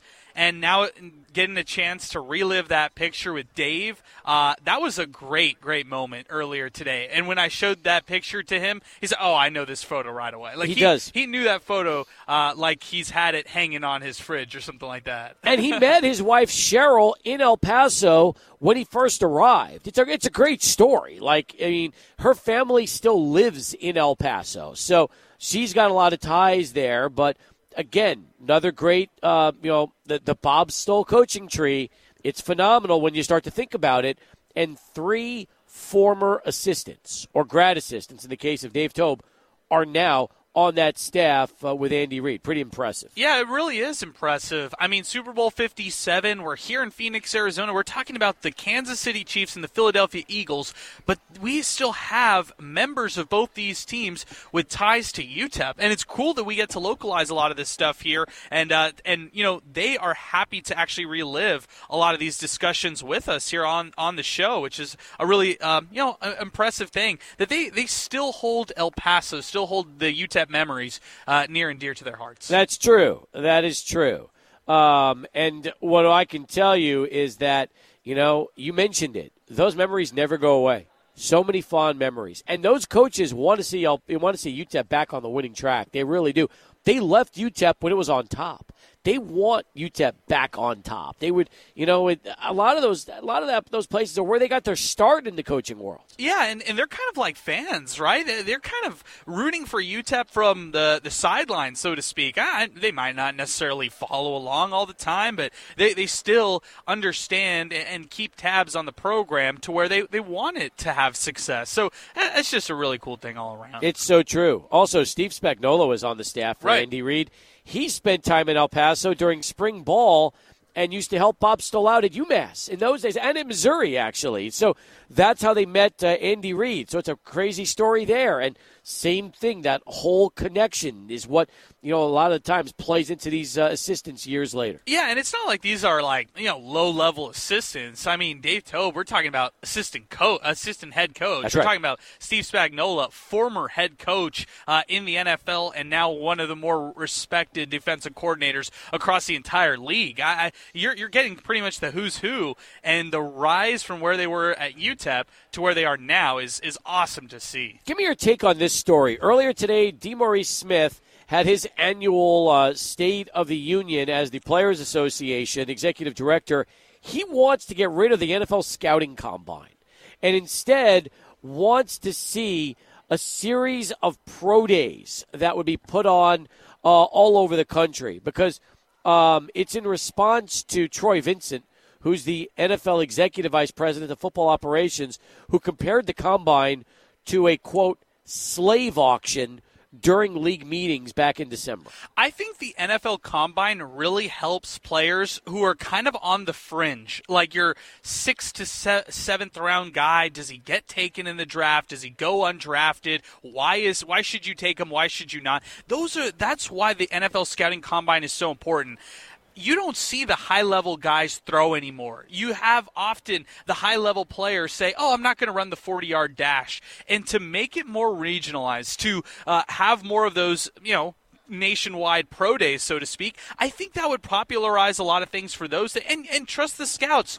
trust the film. It's something that's outside at, at a uh, pro day in a quarterback's backyard might be a lot different than what you see in Indianapolis. But I agree with Smith saying that as soon as you arrive at the combine, you have to waive all your medical rights and then sit there, not only go through questions for the teams, but then you know, you spend hours inside an MRI machine to be evaluated by 32 separate team doctors. That shouldn't be the way it is.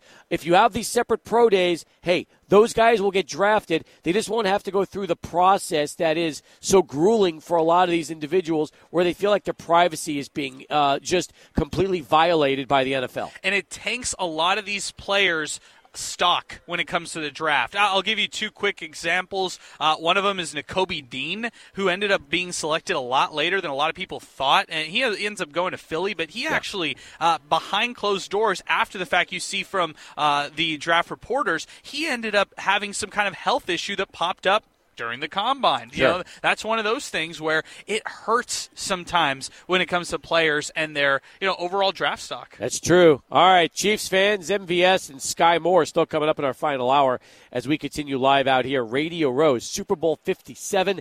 Stay with us. Plenty more sports talk as we take you home in our final hour next, 600 ESPN El Paso. Final hour of Sports Talk Live from Radio Row. Our first of three days, by the way. Tomorrow we'll do this again from uh, 4 to 6.30. Then John Teicher will get us ready for UTEP basketball tomorrow night. Miners in Charlotte.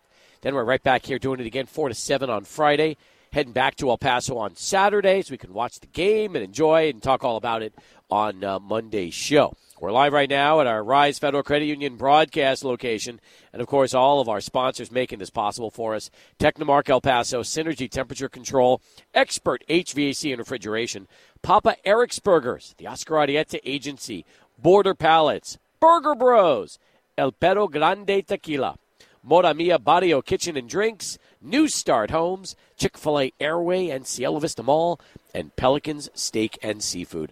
Along with Adrian Broadus, uh, Steve Foster, and Chris Fernandez, I'm Steve Kaplowitz. Don't forget, start your day with us at noon tomorrow and noon on Friday because the Foss and Chris are bringing laying down the law here to 600 ESPN El Paso. A very special uh, edition of that show because – Laying Down the Law usually airs Sundays on ESPN San Antonio, but because uh, of uh, their El Paso ties and um, the fact that they're here every year, they are, but they're here with us for the first time. Now they're part of 600 ESPN El Paso. That show is airing right here for you uh, three days this week. Today, which was a terrific first day, tomorrow, and Friday as well. So a lot of great stuff with um, six hours of local sports talk from Radio Row here at the Phoenix Convention Center at uh, downtown Phoenix as we get you ready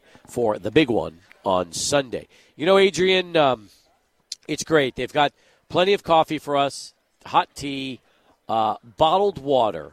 And I'm looking at uh, you know the bottled water we have, and um, I'm just thinking to myself the same thing every time. I'm like, why didn't the NFL call Clean Water of El Paso so that everybody could just be drinking oh. that delicious, um, you know, osmosis uh, filtered water like we have. Why do we have to waste so many bottles of water? But that's hey, uh, that's unfortunately They didn't. They didn't get the memo in time. No, they didn't. And actually, the NFL and myself, uh, we had something in common. You know, I was a big water bottle person myself, Steve. Admittedly, so I would go through water bottles day by day, and I, I, I went to, I got to a point where I was tired of buying these cases of water bottles left and right. And when I learned about Clean Water of El Paso and their flow line system and what they're able to do with your home, I was just blown away. In fact, I brought two hydro flasks full of clean, my Clean Water of El Paso Paso here to Phoenix. I drank it probably on the way. So I can uh, confirm that, considering we took the trip up to uh, here to Phoenix yesterday, and I saw the hydro flasks, and I saw how quickly you devoured that. Yeah. And um, now we're having to lean on this bottle of water, but you know what? You don't have to lean on bottled water anymore in El Paso because of Clean Water of El Paso. Just check them out online, cleanwaterofelpaso.com. They can get you started with a free water analysis and a quote, and you can see why me, Steve, everybody out there trusts Clean Water of El Paso to get rid of bad odors and uh, get rid of bad chemicals in your water. Give them a call also at 915 856 0059, cleanwaterofelpaso.com, or give them a call at 915 856 0059. 606 now the time as we continue here on the show. If you want to get in, now's the time to do it. Uh, 505 6009, that is our telephone number. 505 6009. Coming up at the bottom of the hour, we'll give you a chance to listen in to both uh, MVS, uh, Marquez Valdes Scantling, as well as uh, Skyy Moore of the Kansas City Chiefs, who we sat down with earlier today, this morning at uh, their press conference, uh, and let you enjoy that. But hey, we've got uh, a good 20 plus minutes before then. Would love to get your phone calls into the show. 505 6009 as uh, we continue here on the program. And uh, so many great topics to talk about. Obviously, for us, this is why we're here, okay? We're here because of uh, Super Bowl 57 and uh, broadcasting live to you uh, for these three days. However, that being said, Lots of other stories making headlines. LeBron breaking Kareem. Happy Kareem was there yesterday. Yes. You know, they buried their little feud that they've had for a while now. They embraced Kareem gave the basketball ceremoniously to LeBron. LeBron, uh, you know, had the opportunity to. I didn't think it was going to happen yesterday. I thought it was going to happen t- tomorrow, to be honest, against Cleveland.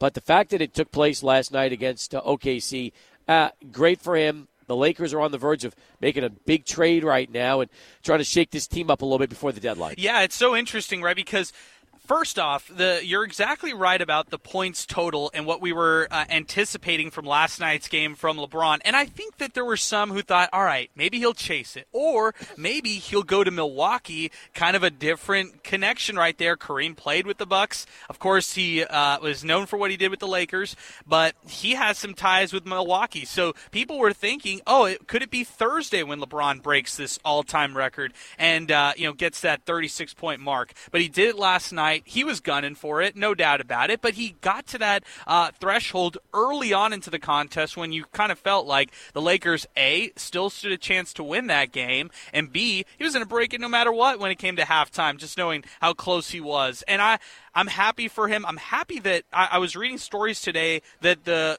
environment and the crowd uh, at Crypto.com Arena was excellent. But what you read after the fact was very alarming mm-hmm. because what we found out is that Russell Westbrook and Lakers head coach Darvin Ham got into a verbal altercation at some point. They were okay at the end. They were fine. And Ham let Westbrook finish out the game. Westbrook finished with 14 points in the fourth quarter, but played awful down the stretch, really bad. Um, now today just 20, less than 24 hours later we're hearing the news about russell westbrook potentially being dealt to the utah jazz uh, in a three-team deal that would bring back D'Angelo Russell to the Lakers. And remember, D- D'Lo started his career in LA. Yep. So this is a really bizarre scenario. Lakers miss out on Kyrie. They don't look Fred VanVleet's way, who's definitely available right now at the trade deadline. And instead, they go for a guy like D'Angelo Russell, who where I'm just kind of scratching my head and wondering well, why. Well, maybe number one, uh, maybe Toronto doesn't want Russell Westbrook. So let's talk about that for a minute. Yeah, that's true. The truth is, if you're going to find a way to unload Russ to get back a guy like D'Angelo Russell, then um, you know you're going to probably pull the trigger on that. Now,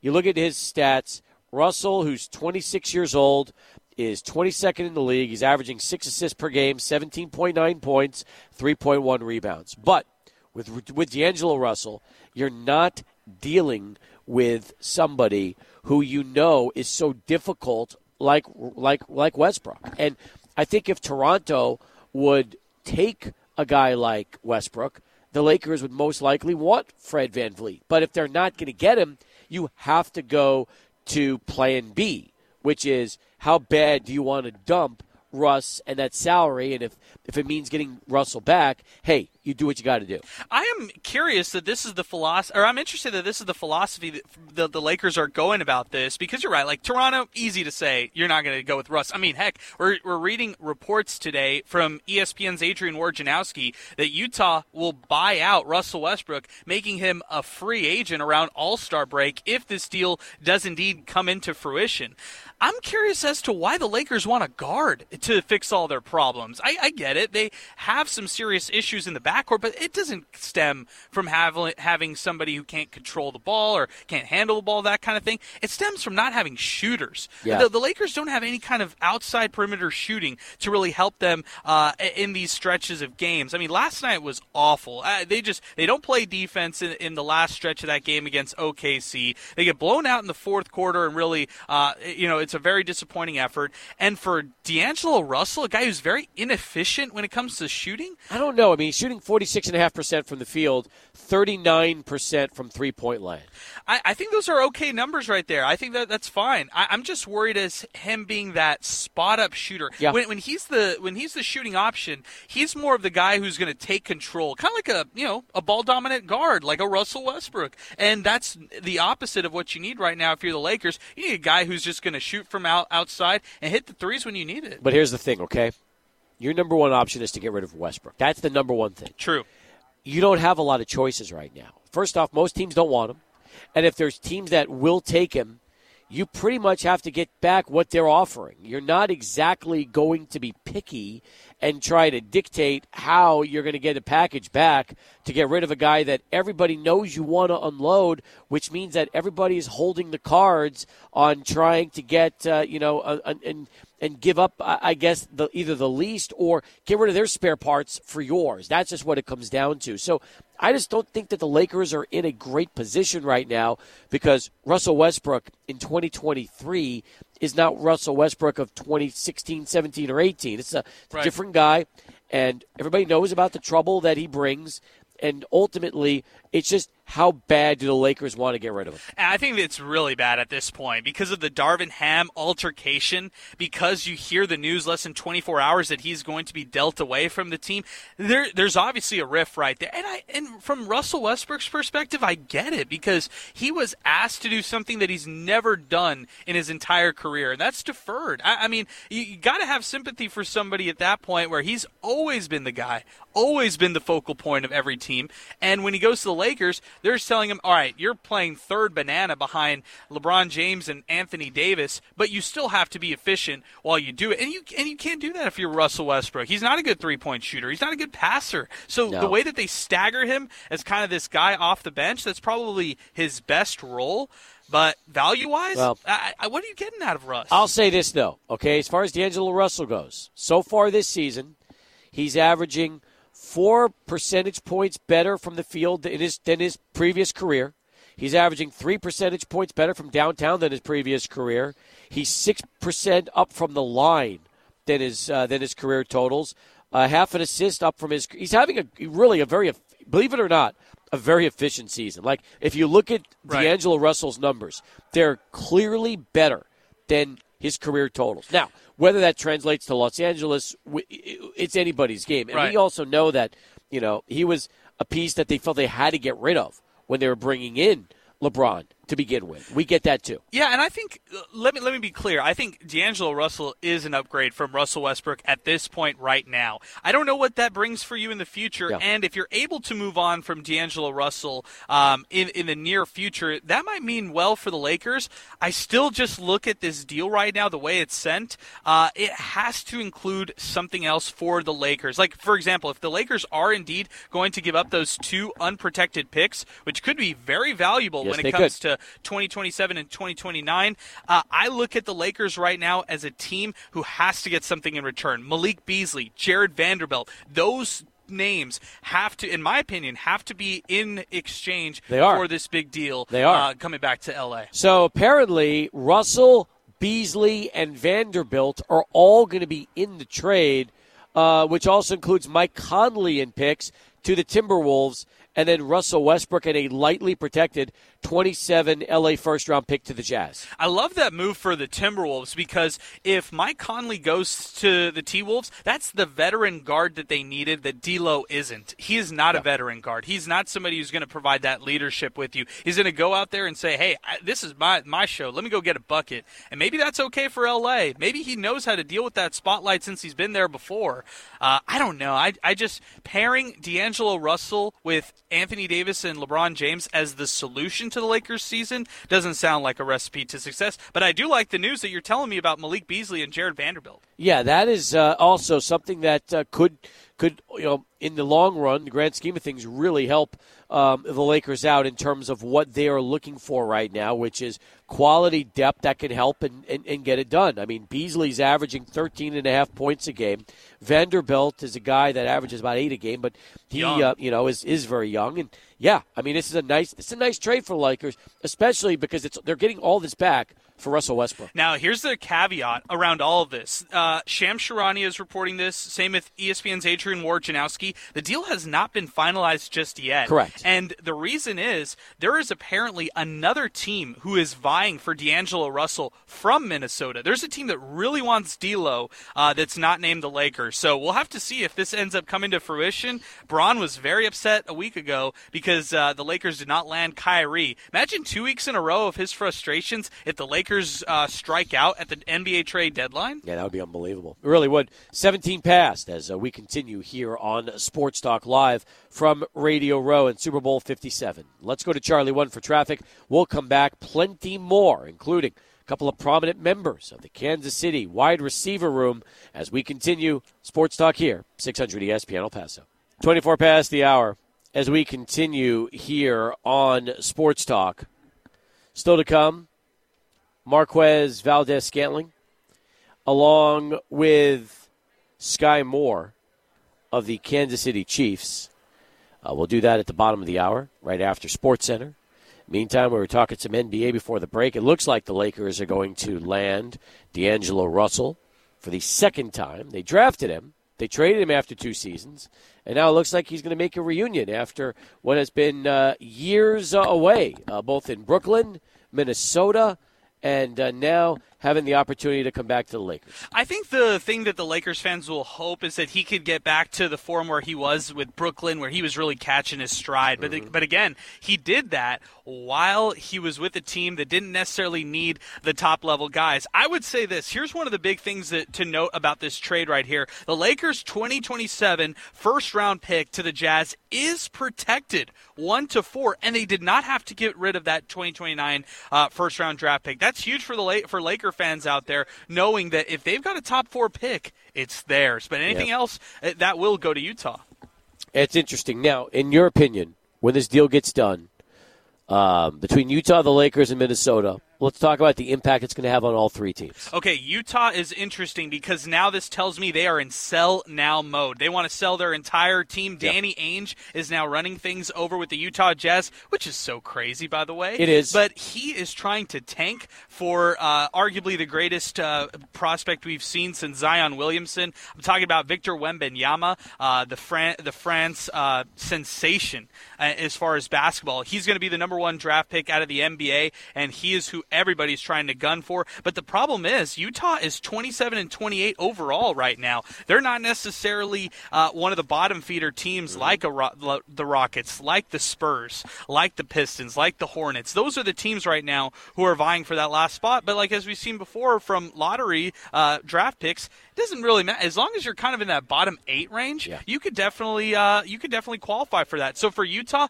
this tells me tomorrow they are going to be very active at the trade deadline, uh, shipping away a lot of their players. Well, and that could be the case. Um, and you wonder, though. So you look at the Jazz right now. the way they uh, currently stand, and I haven't even started checking salaries yet, but.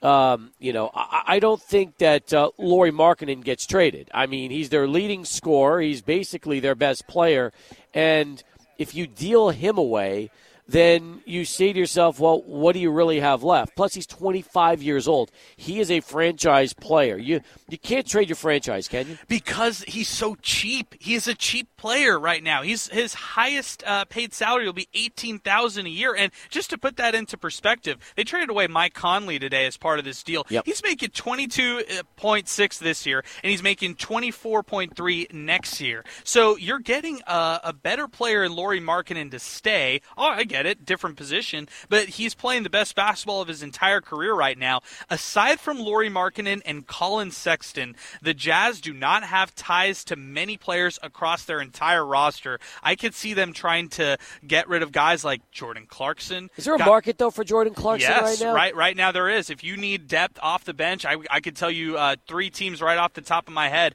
who could use him. The Los Angeles Clippers, they need depth in their guard, you know, in the backcourt. Um, the Warriors, who just lost Steph Curry for the next couple of weeks, and then Kyrie Irving, he needs a backup as well. The Dallas Mavericks would like to add some more quality depth in their backcourt. So I think there is a market for Jordan Clarkson. I also think there's a market for guys like Kelly Olynyk, uh, who, hey, if the Lakers are willing to keep spending with the Jazz, he might find his way over there. Young guys who will stay with Utah.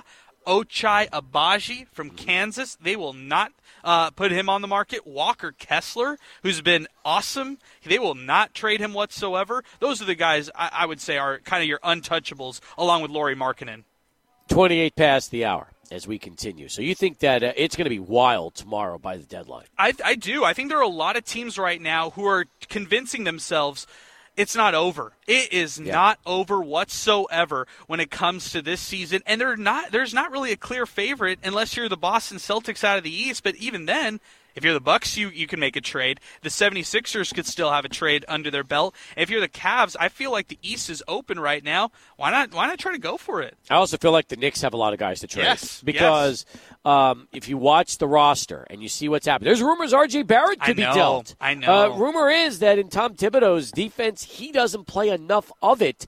And as a result, you might see the franchise get traded away. he's not closing games for them. I, I would I judge players by closing game moments. How do you perform when the game is on the line in basketball and when you're just going shot for shot with players? And if you look at his contract right now, uh, a very cap friendly player this year, RJ Barrett is, but next year he gets that twenty three million dollar cap spike that is tough for a team like the Knicks to hold when they want to be in the market for high name marquee uh, free agents. And if they unload RJ Barrett, maybe uh, you know sell high on him right now, they could have a great opportunity to see what they can get in return. I I, I would be interested to see if they could do that. Um, another Yep. name to watch for the Knicks to see if he ends up moving, Isaiah Hartenstein. He That's hasn't right. played well for the Knicks, but I think he's a pretty good player. You know, the Foss is packing up his gear. He just came back. Um, Ready and- for the party. And I guess so. They were they are ready for the party. I was going to ask him what he has coming up on the show tomorrow, but he just disconnected his entire system. So I don't have any idea what laying down the law is going to even sound like tomorrow. Roping them back in. There we uh, go. But that, that's good. Okay, let's do this. Let's get to Sports Center. Yes. As soon as we come back with Sports Center, the Foss is going to preview tomorrow's laying down the law with us as we continue here. And then we'll get Skyy Moore and, and Marquez Valdez Scanlon, It's right? going to be a lot of awesome. It's going to be a great final 30 minutes. 600 ESPN El Paso. We continue here on the program, and the Foss uh, joins us uh, once again from laying down the law, or somebody said, lay it the law, or lay it. What was it? It was lay the law. Lay the law. Lay How do you like the that? law. I like lay the law, Foss.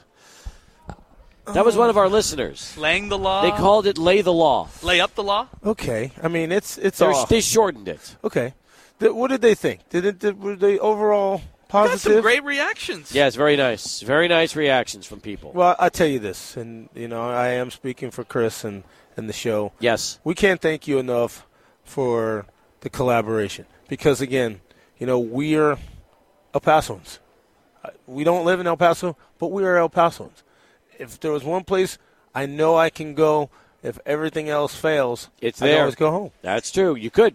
You talk about home Montwood all and the time. Yarborough, baby. Montwood and Yarborough, the seven nine nine two five. I got you a couch. All right. We got thank you. this. I have a, I have an extra spare guest room for you if you want that. Uh, well, Even you know, better. I, I I know that kind of sounds crazy, but the, the thing is this, you know, everything that we do right now, um, Chris and myself, we have a third member, Rachiko Tanner.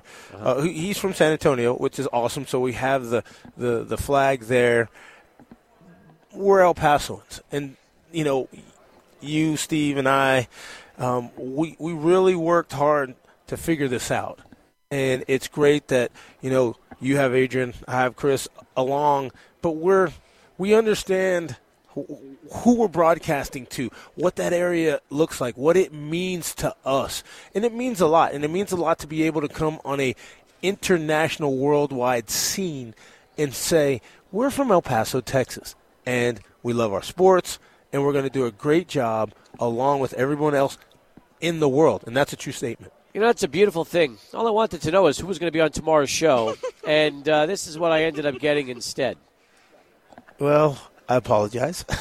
Nonetheless, Andrew Hawkins, and I, and I start with him because he has a tie back to El Paso. He played in the Texas versus the Nation game when you broadcasted That's that correct. game, Cappy. We also talked. We're going to have Leigh Steinberg, and we'd like for you to please be a part of our show as as Adrian was uh, today. Always a joy. We had uh, the opportunity to catch up with him when we all went to the Cowboys game. Um, LeGarrette Blunt. That's a great gonna. Come, There you come, go. Come back uh, tomorrow. Uh, you Sean probably King? Sean King, Ryan uh, Leaf. Leaf. Um, there, there could be. Yeah, there so could be A-list a- guys. Let's Jim, go. Jim Everett. There you go. Would love that and too. I saw Jim Rome was up there. He was on uh was he? yeah, he was on Fox Sports Radio I need to and I talk was to Jim. I was going to go push his chair over Oh and my say, God. "Hey man, back at you, fool." Jim's a good guy. He's a uh, horse racing owner. Did you know that? I did not. And he had a horse that raced at Sunland Park last year.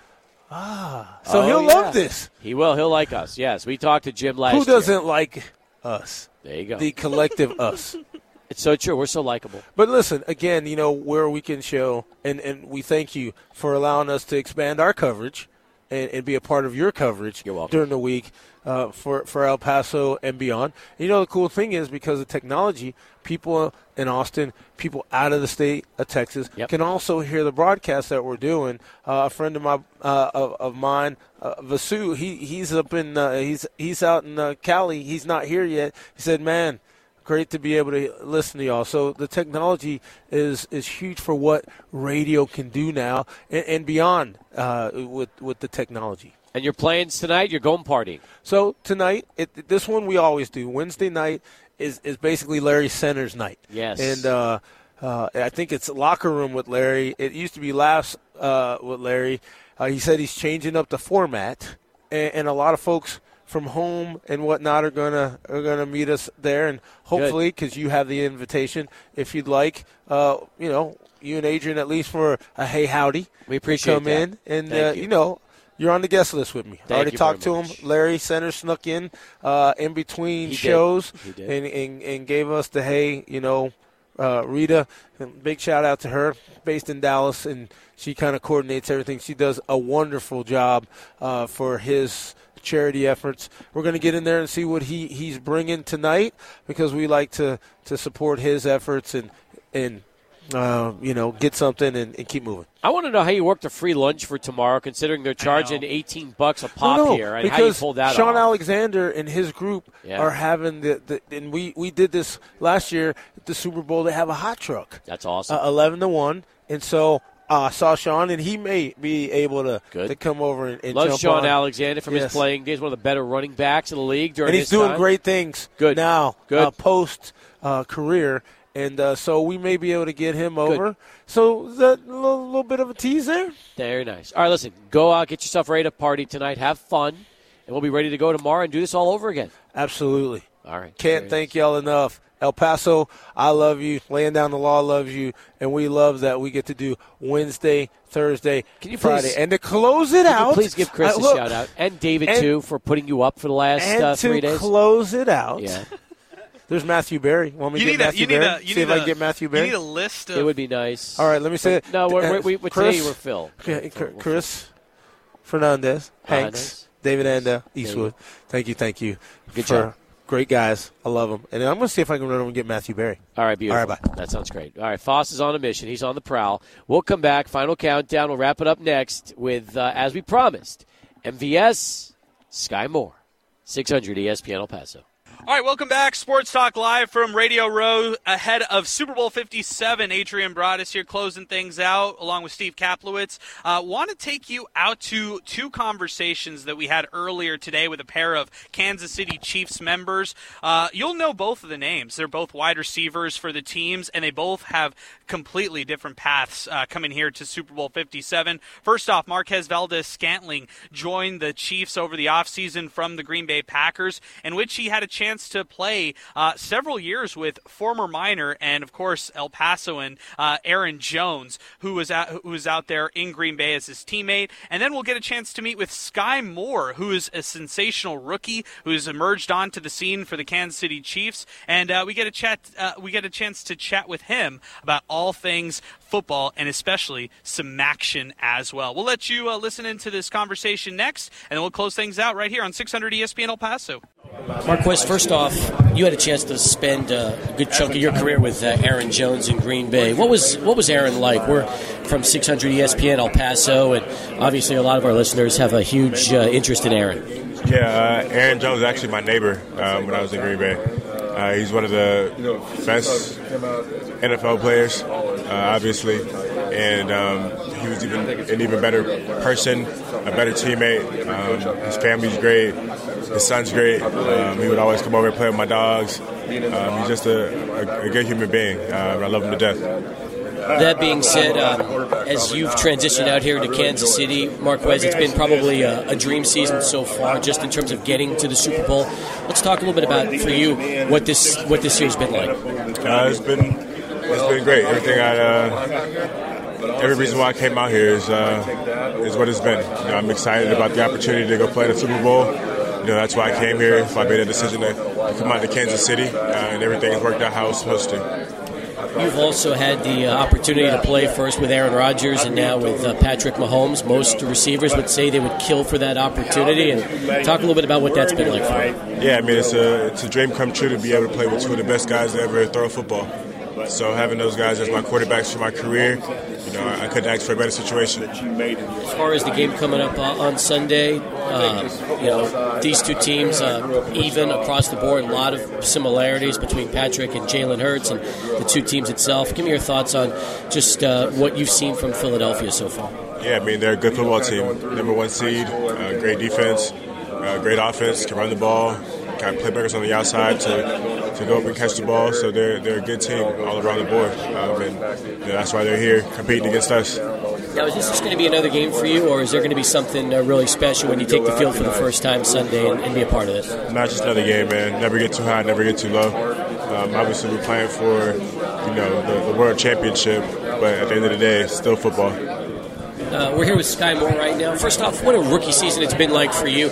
Talk a little bit about you know just what the transition has been and, and, and, how you've really been able to take everything in so far this season. Yeah, for sure. It's definitely been a, um, a transition to say the least, you know. So coming from a MAC school and coming from college period, you know, you got to learn how to be a pro. You got to learn how to do do things not only as an NFL player but as a chief, which is which is pretty different. Uh, understanding like the culture that we have set here, so it's definitely been a, a smooth transition with the with the help of my you know veterans in the in receiver room but you know, a transition for sure. What's been the toughest part of that transition for you? Uh, toughest part of that transition is I'd probably say the mental aspect, like just little stuff like being a pro. Like, you, if, if you go home, you get all this free time. You don't. It's not really free time. You got to really, you know, buckle down and do what you got to do outside of the building to make sure you can succeed the next day. At the same time, Skyy, you mentioned the receiving room. It's an unbelievable group. So many veterans that have been around a long time. Yeah. We just spent a little time with, with Marquez and talked Yeah. to him about everything. So, what have you been able to learn and, and sponge off those veterans so far? everything. You know, just I take I take I take from everybody, whether it's a route, uh, a routine, the mindset. You know, just how they how they spend their money. You know what I'm saying? I I, I take everything from them, and and I'm grateful for them for sure because it, it made me into like the person I am today. We always love asking people what's it like catching balls from Patrick Mahomes. Yeah. Uh, tell us firsthand what, what that's been like for you this season. It's been great. You know, it's been it's been like unpredictable, kind of unpredictable for sure. Like you gotta you gotta always keep your eyes on the swivel because that ball could be coming out at any moment, and it's one of those like you you're not gonna run too far for him. You're not you're not you're never out of his range. So it's it's definitely a good experience to be out there for Pat. At the same time, you've done a lot on special teams this year. Is that something that you've been enjoying as well, getting the opportunity to really help make a name for yourself in special teams? Yeah, for sure. Uh, I've, I've really never been a, a special teams like a, a special teams guy growing growing up in my career, but um, yeah, definitely knowing that that's that's a role that I needed to step into for to help the team is is definitely a, definitely a, a, a good task for me this season. Skyy Moore right now as we continue. Fans haven't seen anywhere close to what you're capable of in the NFL. Is it kind of exciting that it's almost like they're getting a taste right now, but they know that the best is yet to come? Yeah, absolutely. They're getting they're just getting a little bit of flashes. So I'm sorry, but when I get it all together, everybody's going to see why why uh, Veach and Coach Reid got me here for sure. Speaking of Coach Reid, what's he been like for you? He's been great. You know, just a just a, a good teacher. You know, somebody who's gonna who's gonna put you in situations, see how you react, and then he'll go from there. You know what I'm saying? He'll he'll he'll adjust and give you the work that and the learning that you need specifically. Skyy, so you were just in the AFC Championship game and saw what that crowd was like in your hometown for Kansas City. Yeah. What's it going to be like Sunday when you run out in the field for the first time and you're really right there at the center of, uh, of Super Bowl 57? I, I can't even explain that right now. You know, it's gonna be it's gonna be crazy when we run out of that tunnel and and you know hear hear everybody from the kingdom going crazy, and I can just only imagine it right now. So I just can't wait for sure. What have you seen so far on film when you look at the Eagles? Good, solid defense, solid, great defensive line, solid corners. You know, just uh, overall good defense. So we will definitely have to uh, bring our A game for sure. That last question. You mentioned the MAC earlier on. We love MACtion. Yeah, yeah, yeah. Tell everybody listening what it's like, especially when you've got the, the uh, middle of the week to yourself. There's snow on the field, and we're getting a chance to watch some action. Man, that's that's probably one of the best one of the best times of the year. You know, November, Tuesday, Wednesday. There's like 700 people in the crowd, cold as ever, and and, and, and it's time for you to you get but you get all the attention though. So like it's definitely a, a, a good opportunity for players out of the MAC to put, get put on that stage.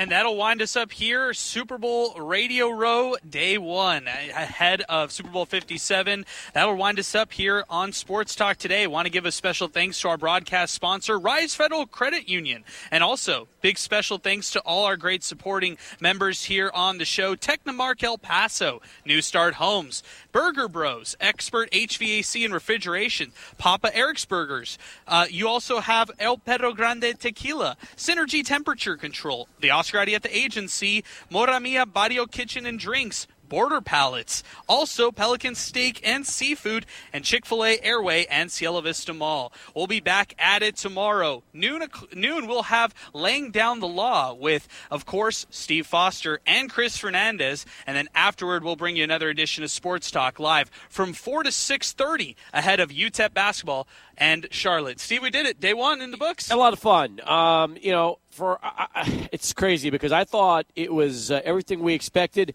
and I think the most exciting thing now is how the next two days are going to go. I mean, it's going to be like this. It's probably going to get even uh, a little more hectic for us, which uh, I like. And hey, as long as our listeners uh, have plenty to enjoy, which they will, uh, going to be a lot of fun uh, as we get you ready for the big one here on Sunday. I can't wait. We got two big days ahead of us, and Sports Talk Live back here, Super Bowl Radio Row, coming up tomorrow and Friday. Don't worry, folks. We're going to be here bright and early, and uh, you're going to have plenty, and I mean plenty, to listen to for tomorrow's show as well as Friday's. So, yes, uh, looking forward to that, and uh, looking forward to all of you coming back with us beginning at noon tomorrow for laying down the law, and then with us back at Sports Talk at 4. So, for Angel Munoz, Adrian Broadus, I'm Steve Kaplowitz. We'll talk to you again tomorrow, everybody, on 600 ESPN El Paso.